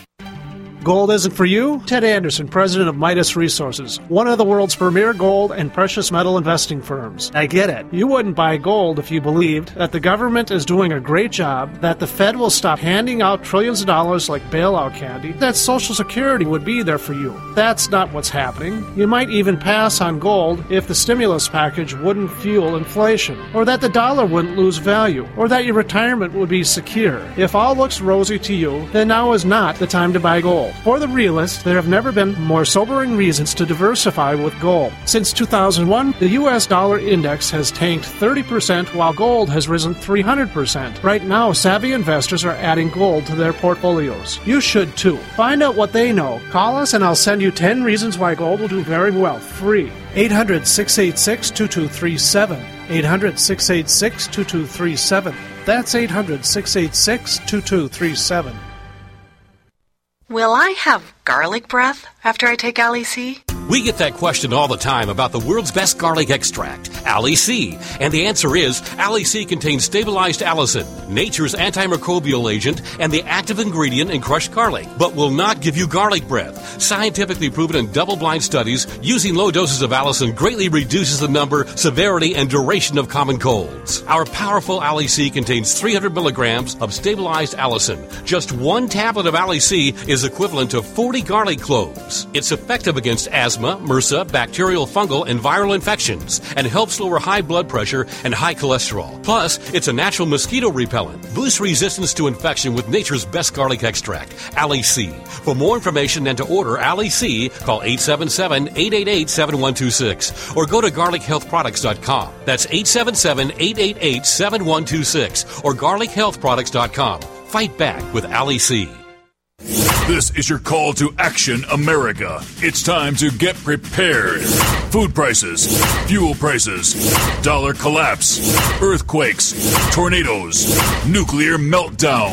Where's your plan? Get one at the Get Prepared Expo in Springfield, Missouri, May 14th and 15th, downtown at the Expo Center. Learn about survival economics, gold, silver, emergency food, water filtration, solar and wind power, heirloom seeds and gardening, how to prepare and defend your home, and hear from John Moore as he speaks about global warming and what the government isn't telling you. Joyce Riley's seminar about what we will do when there is no medicine. Plus, meet the 2012 candidate for President of the United States. All this and much more at the Get Prepared Expo, May 14th and 15th in Springfield, Missouri, for the low admission price of only $7. Get details now at getpreparedexpo.com. That's getpreparedexpo.com. What happens next is up to you. Getpreparedexpo.com. Sponsored by GCN and Midas Resources. Are you tired of searching for great talk radio? Something more important. Search no more. We are the GCN Radio Network. We want to hear from you. If you have a comment or question about the Tech Night Owl Live, send it to news at technightowl.com. That's news at technightowl.com. And don't forget, you can visit the famous Tech Night Owl community forums at forum.technightowl.com. Get in on all the action. That's forum.technightowl.com. We're back with Dan Moren of Macworld Magazine. I'm Gene Steinberg here in the Tech Night Owl Live. We're exploring what Apple knows about your movements, if anything, with that mysterious tracking file. And even before we consider the fact that it should have been deleted if you turn off your location aware services, but it wasn't. Okay, so if it's giving the address of some kind of access point, the MAC address is not something you really can find unless you physically know what it is, right? Well, yeah, I mean, and this is the MAC address is something. So every router has its own MAC address, and that sort of acts as an identifier. It's not a hundred percent accurate way of identifying something because it can be changed. It's not like hardwired into it. There are t- software tools that let you change what it is. But what companies have been doing, starting with this first company, Skyhook Wireless, several years ago, is basically for a while they drove around in vans, you know, looked at the wireless access points that were on any given street and mapped that you know the MAC addresses of those routers to the physical location of the van as it drove along, and that was Let me the ask you a question here. Google got in trouble. Let's go to Google for a second. Google got in trouble because their vans used for mapping were supposedly skimming data from Wi-Fi networks, but nobody knew about that. Uh, the issue there was more not not so much that they were necessarily picking up, say, there's a Wi-Fi network here with this MAC address, but they were actually pulling data off that was being broadcasted. So if somebody was using that wireless access point, I believe they were they were you know taking a sample of that information, and that could have contained any number of things. So people were very up in arms about that, as as they probably should be. But I think I don't know if Skyhook's process involves something like that. Um, Apple used Skyhook for quite some time. Um, beginning in I think uh, iPhone 1.1.3, which was announced in like 2008. Um, that was when they first released this locate yourself feature. Apple was building off Skyhook's database. However, in more recent years, they've replaced that with this information that they're pulling from all those iPhones because basically what they think is well, we've got X million iPhones out there that are basically equipped with cell radios, Wi-Fi antennas, GPS in a lot of cases. We can compile all. We can essentially use all those things as, as to do what those vans used to have to do and build the same database. It's And- a lot cheaper because you don't have to Oh, yeah. invest in the vans, you don't have to invest in personnel. Plus, the key is here. If someone had a nefarious purpose in mind, is there any conceivable thing they could do with this data to know too much about you or just this generic well you your iPhone was near this tower or this access point? In theory, I mean, but I think a lot of the cases are pretty far fetched, and as and as a lot of others have pointed out, including uh, you know David Pogue, I think mentioned it in one of his columns, and some other people. If they if they're to the point where they can get access to this information, they have access to a lot of your other information at that point. If they have your phone, if they're on your computer, you know, there's there's a lot more damage that they can do than just pulling up your location. Besides, So- they already have your credit card information, they already have your address. So, how much more information do they need?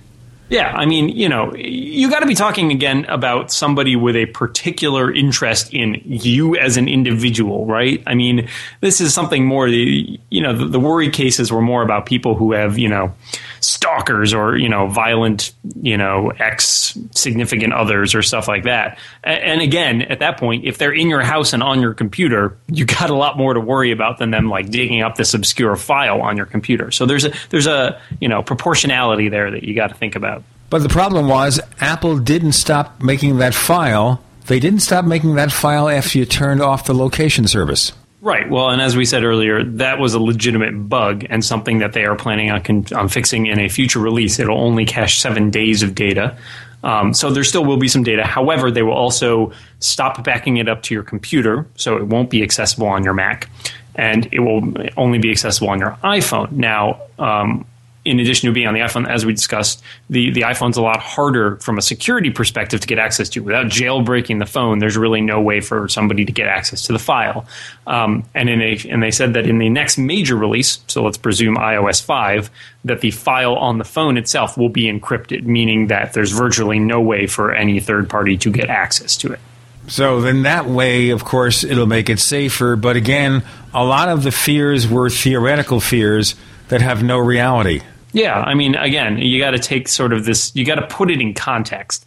And I think from the context, there were a lot of people sort of, you know, getting excited and panicking about what this meant when, in fact, as it turns out, the information that's there is not necessarily what most people, what, what people were assuming that it was. It's close, but it's not necessarily the same. I don't think it, it, it was, there was a lot of reasonable uh, worry about actual threats.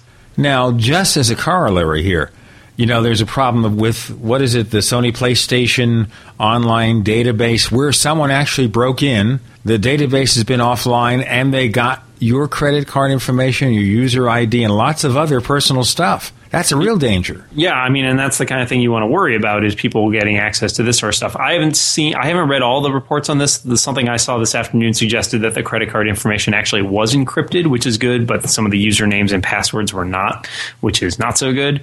I mean, that's the kind of thing you want to be concerned about. And and in a case like this, where if you if you were really thinking about, well, what if somebody broke into Apple's database, that huge database we were talking about, wouldn't they have access to all this information? And the answer is no. I mean, that's that's what they're they're anonymizing this data as it comes in. It's stripped of any unique identifiers. And so what they would have is a bunch of, you know, location data, but it would be like looking for a needle in a haystack. There's no way to, to get back from that uh, location data into, you know, resolve that to a specific phone or person. But if they got a hold of your phone, the law enforcement authorities could do something with it. In theory, again, we're talking about data that will in the future be encrypted.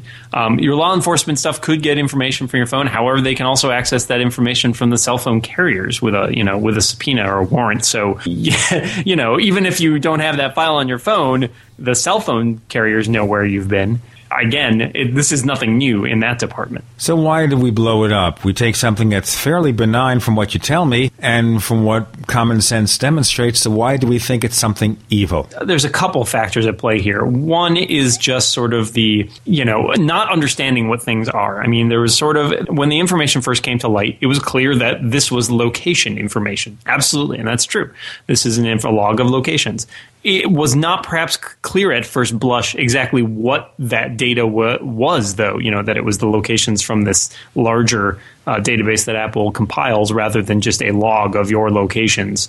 And there was no way to know that because at first, you know, it superficially it resembles, you know, the information where you've been, right? So I think that there's that first blush of not understanding. There's the fact that it's Apple, which always magnifies everything. They're a very prominent uh, company. They're an enormous, well respected company. There are so many people out there with iPhones, you know, 18 million iPhones out there. All of this combines to making this a huge, a huge deal, and the internet only amplifies that. Also, Um, Apple has a lot of competitors, and they love to see Apple look bad. Well, yeah, and, and they're a target in the same way that Microsoft was in the 90s and Google also is now. Very extremely visible. They're an extremely visible company, and they're one that people have really strong opinions about, right? On both I'll tell sides. you what, if we don't do this, we will be invisible. We're talking to Dan Moren of Macworld Magazine, where he's the news guy. I'm Gene Steinberg. You're in the Tech Night Owl Live.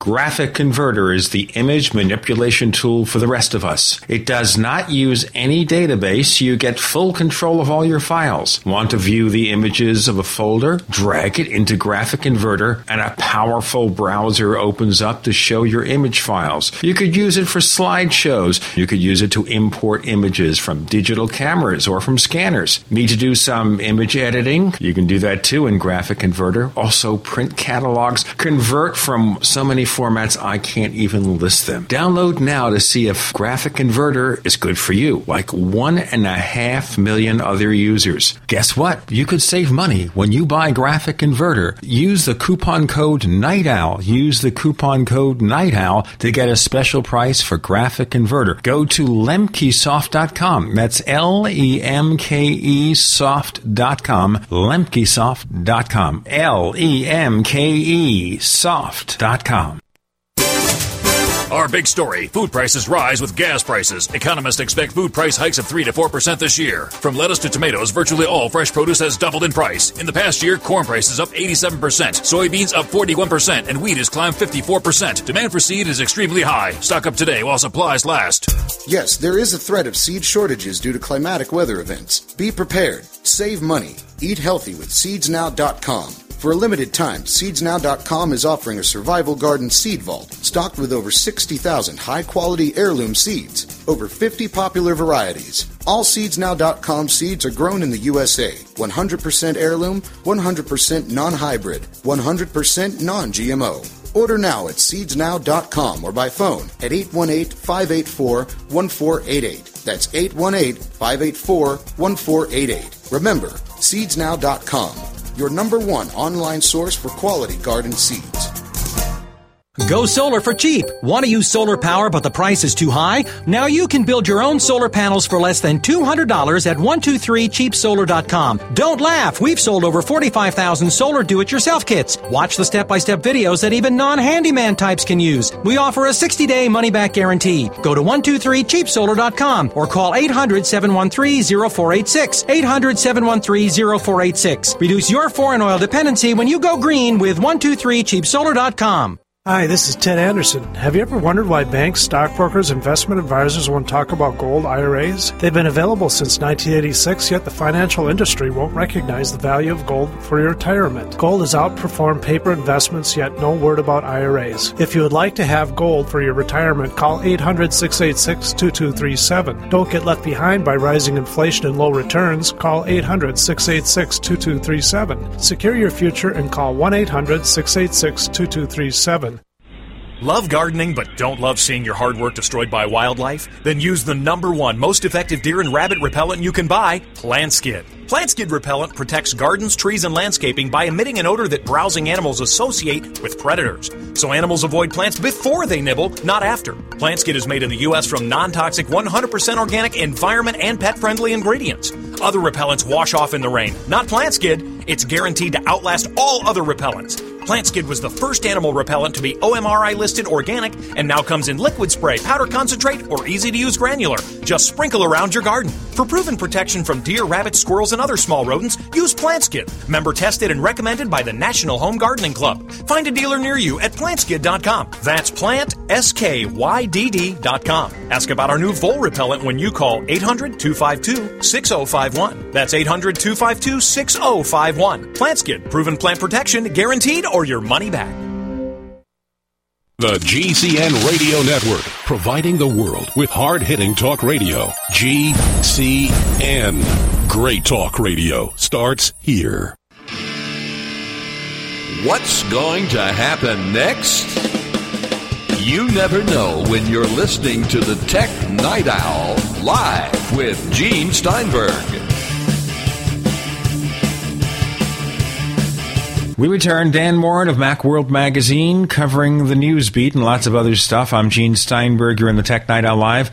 We've been focusing on that tracking file. This is the tracking file, ladies and gentlemen, that was on your iPhone or 3G enabled iPad explaining what networks you've been near except that it doesn't appear to have anything to do with really invading your privacy. And besides, Apple's going to fix it. So if you turn off your location services, it won't record the information. It will restrict it to seven days. In the next iOS, evidently, it's also going to encrypt the file. So there you go, unless you can break that encrypting. And even then, you know, what information could it possibly lead to? Now, obviously, the other concern we'd have is okay, Apple's doing this, but Apple is not the only company with a smartphone that has GPS or location services. Google's doing it. What do we know about Google? Well, I don't know as much of the details about what Google's doing, but yeah, it appears that both Google and Microsoft are collecting information. Google is in the same way interested about collecting this as a database. They don't want to have to, in fact, they're in legal, I think, some sort of legal fight with uh, Skyhook um, because they allegedly bullied some of their hardware uh, partners away from using Skyhook's database in favor of their own. Now, that's an ongoing legal issue, so there's no you know indication whether or not it's true or not, but that's certainly what Skyhook is claiming. Um, and so, obviously, Google has a vested interest in collecting this information, just like Apple does. Um, there's just a question of what their practices are in terms of holding on to this information, in terms of caching this information. Um, there's no argument that they're collecting some sort of information, obviously. Uh, Microsoft, like I said, same thing with Windows Phone 7. There is definitely some indication that, that they're collecting location information for their own, uh, their own purposes. Now, is any of this malicious? It's hard to tell without digging into exactly what's in there. But there is certainly, you know, a reason for people to at least be aware. Now, most of these, you know, most of these smartphone systems ask you to confirm in some way. They ask you to actually like consent to giving out your location. I think Steve Jobs made a really good point, um, and likewise in, in Apple's Q and A, they brought up that the this is kind of a new technology over the last few years. It's not something necessarily that your average consumer is well educated about, and I do applaud Apple for you know taking at least some of that blame themselves and saying you know we haven't done a great job necessarily of spelling out exactly what this means. Um, you know, a lot of it gets couched in all of those you know those agreements, those long software license agreements that we all click through and don't really read. Um, and so as a result, there's some, you know, a lot of a lot of un- somewhat unfounded concern about what this actually means. Now, the other thing, of course, is that Apple is going to testify in Congress. I don't think it'll be Steve Jobs, although who knows? Maybe Scott Forstall because of the technical knowledge. We'll have to see. But certainly, Google is going to be asked to come in there and to explain what this information is being used for. So, do you think in the end, it's just going to blow over. We'll have a couple of days of congressional hearings and nobody does anything, which is the case 99% of the time, and suddenly we'll talk about something else. Yeah, I mean, the news, they call it a news cycle for a reason. You know, stuff blows in and out. There is a question. I mean, I think it's going to depend a lot on what this hearing reveals. And if it does turn out that a lot of these fears are overblown and the information that's being collected by most of these people is the kind of stuff we're seeing from Apple, I think there will be probably some changes to come out of it just in terms of a PR opportunity. You know, Android, you know, Google and, and Microsoft and Apple certainly don't want to have, they want to have an opportunity to say, hey, look, we're, we're going to be conscientious citizens about this and we're going to really pay attention to what's, what information is being collected and how it's being stored. Um, and they're going to try to, you know, spin that as much as they can because that is what corporations do. Part and parcel of their purpose. Also, this week, finally, after what, 10 months or so, we get a white iPhone. now, the thing I have to ask before we go into this is normally Apple has been introducing new iPhones in the late spring or summer. This year, there are reports it's been postponed until September. Of course, Apple has never said we have this schedule, it's just speculation. So, would the appearance of a white iPhone this late in the game indicate that Apple doesn't plan on replacing it in two months or three months? Yeah, uh, I mean, obviously, like I said, or you know, like you said, 10, 10, months, really long time. And this is, uh, I think John Gruber uh, characterized this as a rare misstep for Apple, and it, it, really was a strange case. I mean, ten months after the the announcement of this iPhone to come out with another one, yeah, it does certainly suggest that this this the iPhone four is not going to be you know made obsolete anytime soon. And we have heard all these rumors about a September ship date. And I, I say, I think I've heard, I feel like I've heard enough chatter to say that that seems reasonable. There's a lot of good arguments about why they might choose to do it in September uh, instead of in in the summer. Among other things, you know, they've already said we're going to talk a lot about Lion at the Worldwide Developers Conference in June. Um, you know, there's some people saying, well, what about iOS 5? What about a new iPhone? It seems like both of those might detract from Lion's, you know, spotlight. Also, so, the fact is, since we're talking about two operating systems with shared elements, Possibly some of the iOS developers are working to finish Lion, so that postpones iOS 5. Secondly, of course, the fact of the matter is that with the iPhone, you don't want to get a new iPhone without a new iOS. Yeah. I mean, it, there are certainly, it's certainly nice to get it packaged in there. Um, I think I think that they, I'm guessing what we'll see is that, you know, Lion ships, you know, Lion gets shown off at WWDC is in final shipping form. iOS 5 gets previewed um, and then gets released uh, alongside a new iPhone sometime in September, maybe at that annual uh, event where they usually refresh the iPods. Um, and I think that that makes sense. They still get the phone out in time for the holiday buying season, which is clearly you know their big time of year to sell phones. Um, there probably is some disappointment from people who are you know maybe holding out for a phone in June, but I think you know the iPhone 4 is pretty solid, and the iPhone as a product is, is a lot more mature. You know, it, it, I think they're they're trying to maybe lower expectations in, in the idea that it's going to get refreshed. You know, every 12 months. In the same and way if that it does, they, could also the, just refresh it in a very minor fashion. Well, you know, yeah, just add a new processor, that kind of thing, almost like a MacBook Pro. You get refreshes every year in recent years since you have the unibody design, but it's just, well, a faster chip or maybe a new peripheral port. Yeah, I've seen some reports that they're comparing this, and, and this is kind of what I started to wonder at some point if this is going to be more like a. I, I'm sure they won't call it a 4GS, but the idea, you know, the same way the 3GS was to the 3G, they're basically the same phone, you know, outwardly. They just have some under the hood differences, more of a speed bump than anything else. So I imagine we might see, you know, an improved camera, a better processor, maybe some more memory. Um, but it's very possible that the iPhone that we'll see, you know, the new iPhone that we'll see later this year looks a lot like the iPhone that we see right now. It'll just have the A5 chip and all that kind of thing. Yeah, so there's there's certainly a lot they can do without having to reinvent it. And in the meantime, Apple has goosed sales by introducing the white one. I saw pictures this week that people are lining up for white iPhones. 10 months after the original, they're still craving that white iPhone.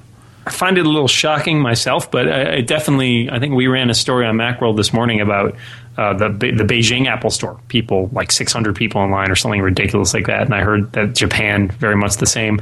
I mean, a lot of it I think is just sort of novelty. There's hey, you know, this not only has it been touted for so long and unavailable, um, but there's just a there are probably some people who just on an aesthetic basis like, oh man, white iPhone, cool. I didn't want a black one or whatever. I I, I find a hard time believing it's it's a huge percentage, but it, it might be enough to to sort of give them a little bit of an uptick.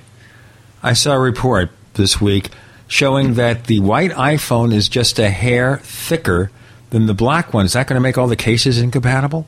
I just saw that right now. Let someone posted it in our, our Macworld newsroom. I don't know if that's true. I haven't. I, I, I will say I actually handled the white iPhone way back in June last year when they announced the iPhone 4. I did not compare them at that point. Also, we know that they've had to go through a lot of manufacturing changes.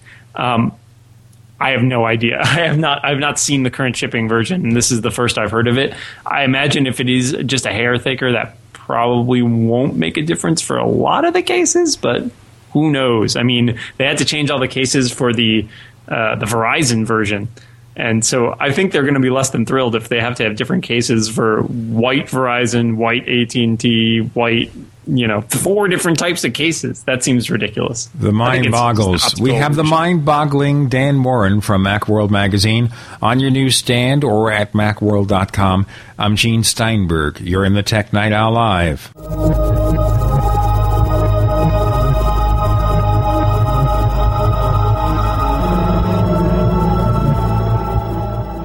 Hey neighbors, Nuance offers Dragon speech recognition for a variety of platforms. Dragon Dictate for Mac, Dragon Naturally Speaking 11 for Windows, and Dragon mobile apps for BlackBerry, iPhone, and iPad. No matter how you compute, Dragon instantly converts what you say into text, helping you be more productive just by talking. Find out more at getdragon.com. That's getdragon.com. Getdragon.com.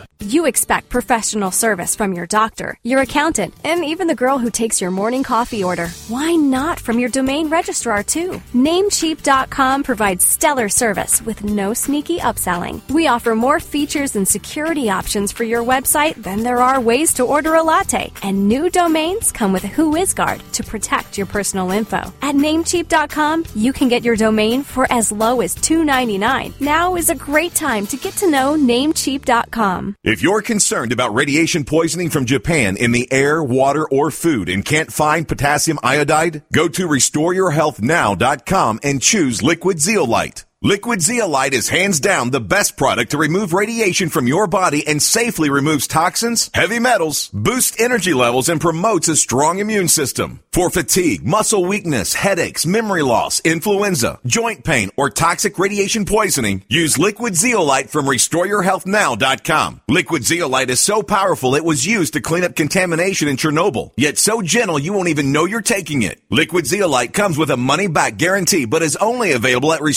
restoreyourhealthnow.com. Learn how to get free bottles of liquid zeolite at restoreyourhealthnow.com. That's restoreyourhealthnow.com or call 800-880-9976. Call 800-880-9976 today and learn how to get free bottles of liquid zeolite.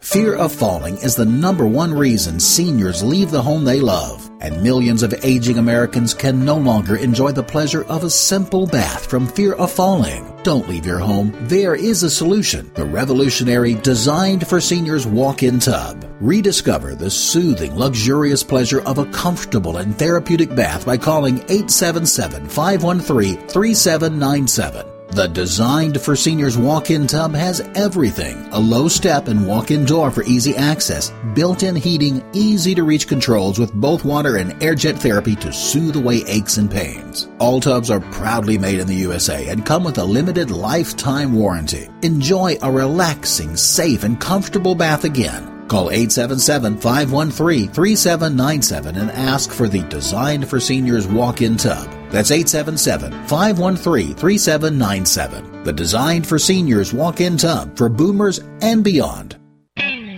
Ready to save? Then you're ready for the Super Summer Sale at Herbal Healer Academy. Herbal Healer has been the leader in quality natural supplements for 23 years. Log on to herbalhealer.com and take advantage of Herbal Healer Academy's incredible savings on 500 parts per million colloidal silver, the best pharmaceutical grade available at all sizes on sale. Super Male Plex with Yohimbe and Super Femplex for summer toning. Buy glucosamine chondroitin 60 caps, summer sale priced at only $12. Colon Enhancer 250 caps, summer sale priced at just $18. And if your brain's a little foggy, we have a great supplement on sale called Memory Power. Log on and hit the postcard specials link for more super summer savings at herbalhealer.com. As always, new customers get a free catalog with first order. Herbal Healer Academy, healing the world with nature one person at a time. America's number one source for independent talk radio for over a decade. We are the GCN Radio Network. What are you listening to? The Tech Night Owl Live with Gene Steinberg. What's going to happen next? You never know. One more segment with Dan Moren of Macworld Magazine. I'm Gene Steinberger in the Tech Night Owl Live. So far, we've been exploring, well, first of all, that mysterious alien tracking file that ET wants to use to find out where you are. No, make that Apple. And then the white iPhone. So, what took them so long? basically what we know, and, and pretty much that's derived from uh, an interview at All Things Digital with uh, Phil Schiller and Steve Jobs, was that it was a lot more challenging to manufacture it. There were different tolerances involved with things like how these sensors, things like the ambient light sensors, behaved with the different color case. Um, I think they said they needed to put a little more UV protection on it, so probably so it didn't get so much uh, bleaching from the sun.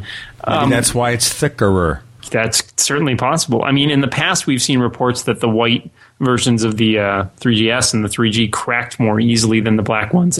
Hard to tell if that's uh, you know because of the plastic or just because it's more visible with a white you know a, a white case than a black case. I think they just it's a it's a weird it's a weird thing for them to screw up, and I think they're probably, you know, reasonably kind of like uh, a little embarrassed about it. Um, but at the same time, they came through eventually, and they did manage to meet their their most recent projections of having it available in the spring. Six months from now, we're all going to be laughing about this, but I, I, don't think there's any reason to to be terribly uh, suspicious of it.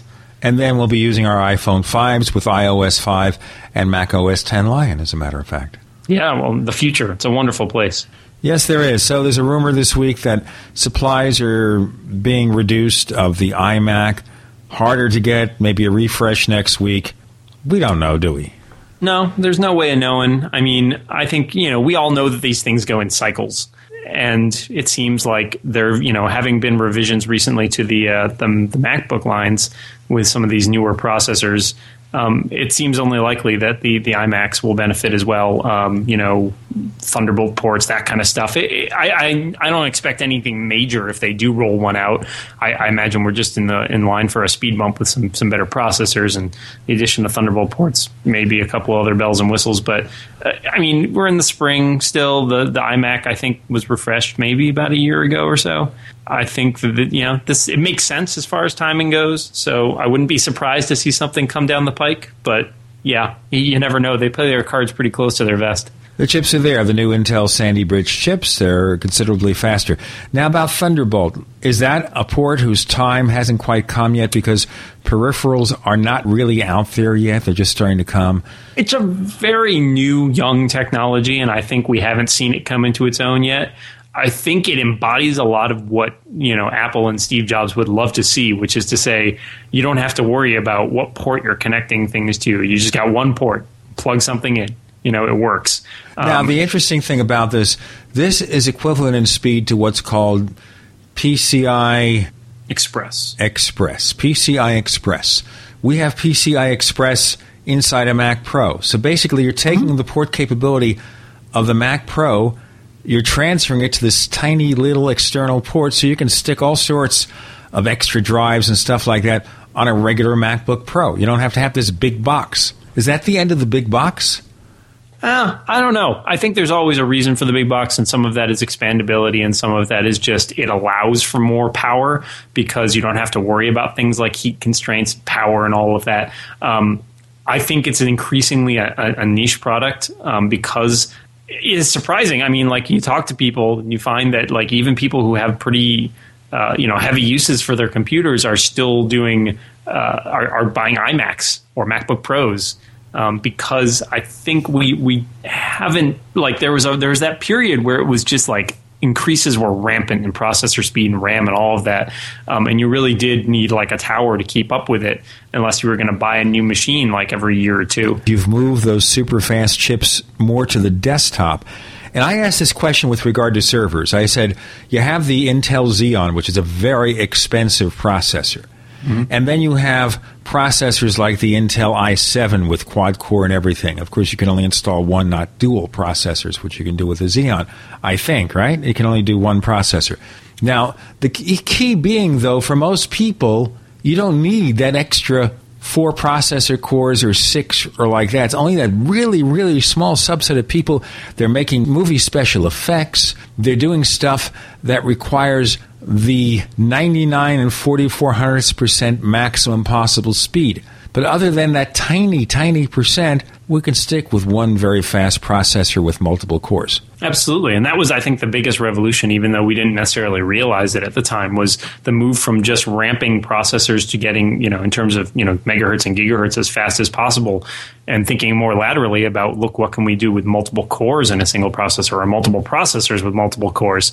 I mean, I think that that move is going to prove to be one of the most significant in I think the the sort of the whole computer engineering uh, arena because it's really opened up a lot of power and it's brought a lot of power to systems that used to be sort of derided as as low power, uh, cheaper cost systems. You also sell more of those to people who can't afford those Yeah. really humongous Mac Pros. I mean, it's a pretty expensive deal. You get the most powerful processor with basic memory. It's suddenly five grand. Yeah, absolutely. I mean, it was always sort of pitched as a professional. I mean, there's a reason it's called the Mac Pro, um, and but like as someone who was a tower user for many years, because they felt like, hey, I I really need like I really need that high end stuff, and I was doing some video editing and things like that, and So we'll have to see in the future. I'm predicting that maybe we'll see the end of the traditional tower computer in the next few years. Yeah, I, I think that's definitely true. I think that it's become a, you know, especially with, I think the iMac and, and MacBook Pros are definitely taking the role the Tower used to have, and the iPad is taking the role that the MacBooks, you know, it's sort of at the low end there. Everything's sort of moving up a notch. Um, the iPad's really become very popular for like just casual computing, uh, and the, the Pro, MacBook Pros and iMacs have become more and more capable for professional level stuff. And it would be interesting to see if they devise the desktop version of those Intel processors that can store two processor chips with multiple cores, not just one. Yeah, I think that's that's going to be a big deal, and it's going to make a huge difference in, in performance uh, across the across the board. Now, Lion coming sometime this summer, indefinite time. Do you think that Apple is going to charge full price for that, or are they going to go the way they're going with their professional apps now, bringing the price down instead of $129? If you can have Final Cut 10 for 299, of course, we don't know about the other apps yet that go part of the suite. Maybe they'll sell this for $49 or something. It's an interesting question. I don't know. Um, I feel like maybe the $129 price point has seen its day, especially as you say with all their pro apps and even their consumer apps. I mean, the iLife suite you can buy in the store for like 20 bucks a pop. Um, I think that we're you know we're seeing a very different a shift financially in the, in the software market, especially with you know increased uh, they're they're pulling software from their shelf stores. You know things are moving increasingly online. Um, it will be very interesting. Will it all just be you know will we just all upgrade through the Mac App Store when we're ready? Um, like they've been doing for the developer preview stuff, very possible. And if so, they probably aren't going to charge 130 bucks for it. I mean, uh, you know, 50 or 100 bucks, I think seems much more reasonable. So I, think also presume they will different. have a boxed set because people are not going to download five or six gigabytes of files. Yeah, it's quite possible. I mean, I assume they'll have something, but I think we're moving away from it. I mean, you know, Lion may be one of the. we'll probably still have it on DVD for now, but I, I bet it'll be available as an option on the Mac App Store for those who who do want to get it that way. Um, it'll be interesting to see how the install versus you know installing works there, but um, it'll be a very interesting uh, ex- experiment, and I think it's another step in the evolution of of where this sort of whole software arena is going. We have to see how it plays out. Where do we find more of the stuff that Dan Moren and his crew do? Well, you can find everything that we write about on macworld.com in one easy to remember URL. And by the way, folks, you can find what we do over at technightowl.com. That's technightowl.com. That's the blog I've had up since 1999. Still going strong. We still have a weekly newsletter, all that good stuff. By the way, we're on Twitter. Tech Night Owl at Twitter. Once again, that's Tech Night Owl at Twitter. You want to write us, it's news at technightowl.com. That's news at technightowl.com. And one more thing. We have another radio show called The Paracast about UFOs and things that go bump in the night, and we're talking about ghosts and such in the next few weeks. You can check that out at Paracast.com. That is Paracast.com. A special thank you to Dan Moren of Macworld. Thanks for coming along on the Tech Night Owl Live. Thanks, Gene.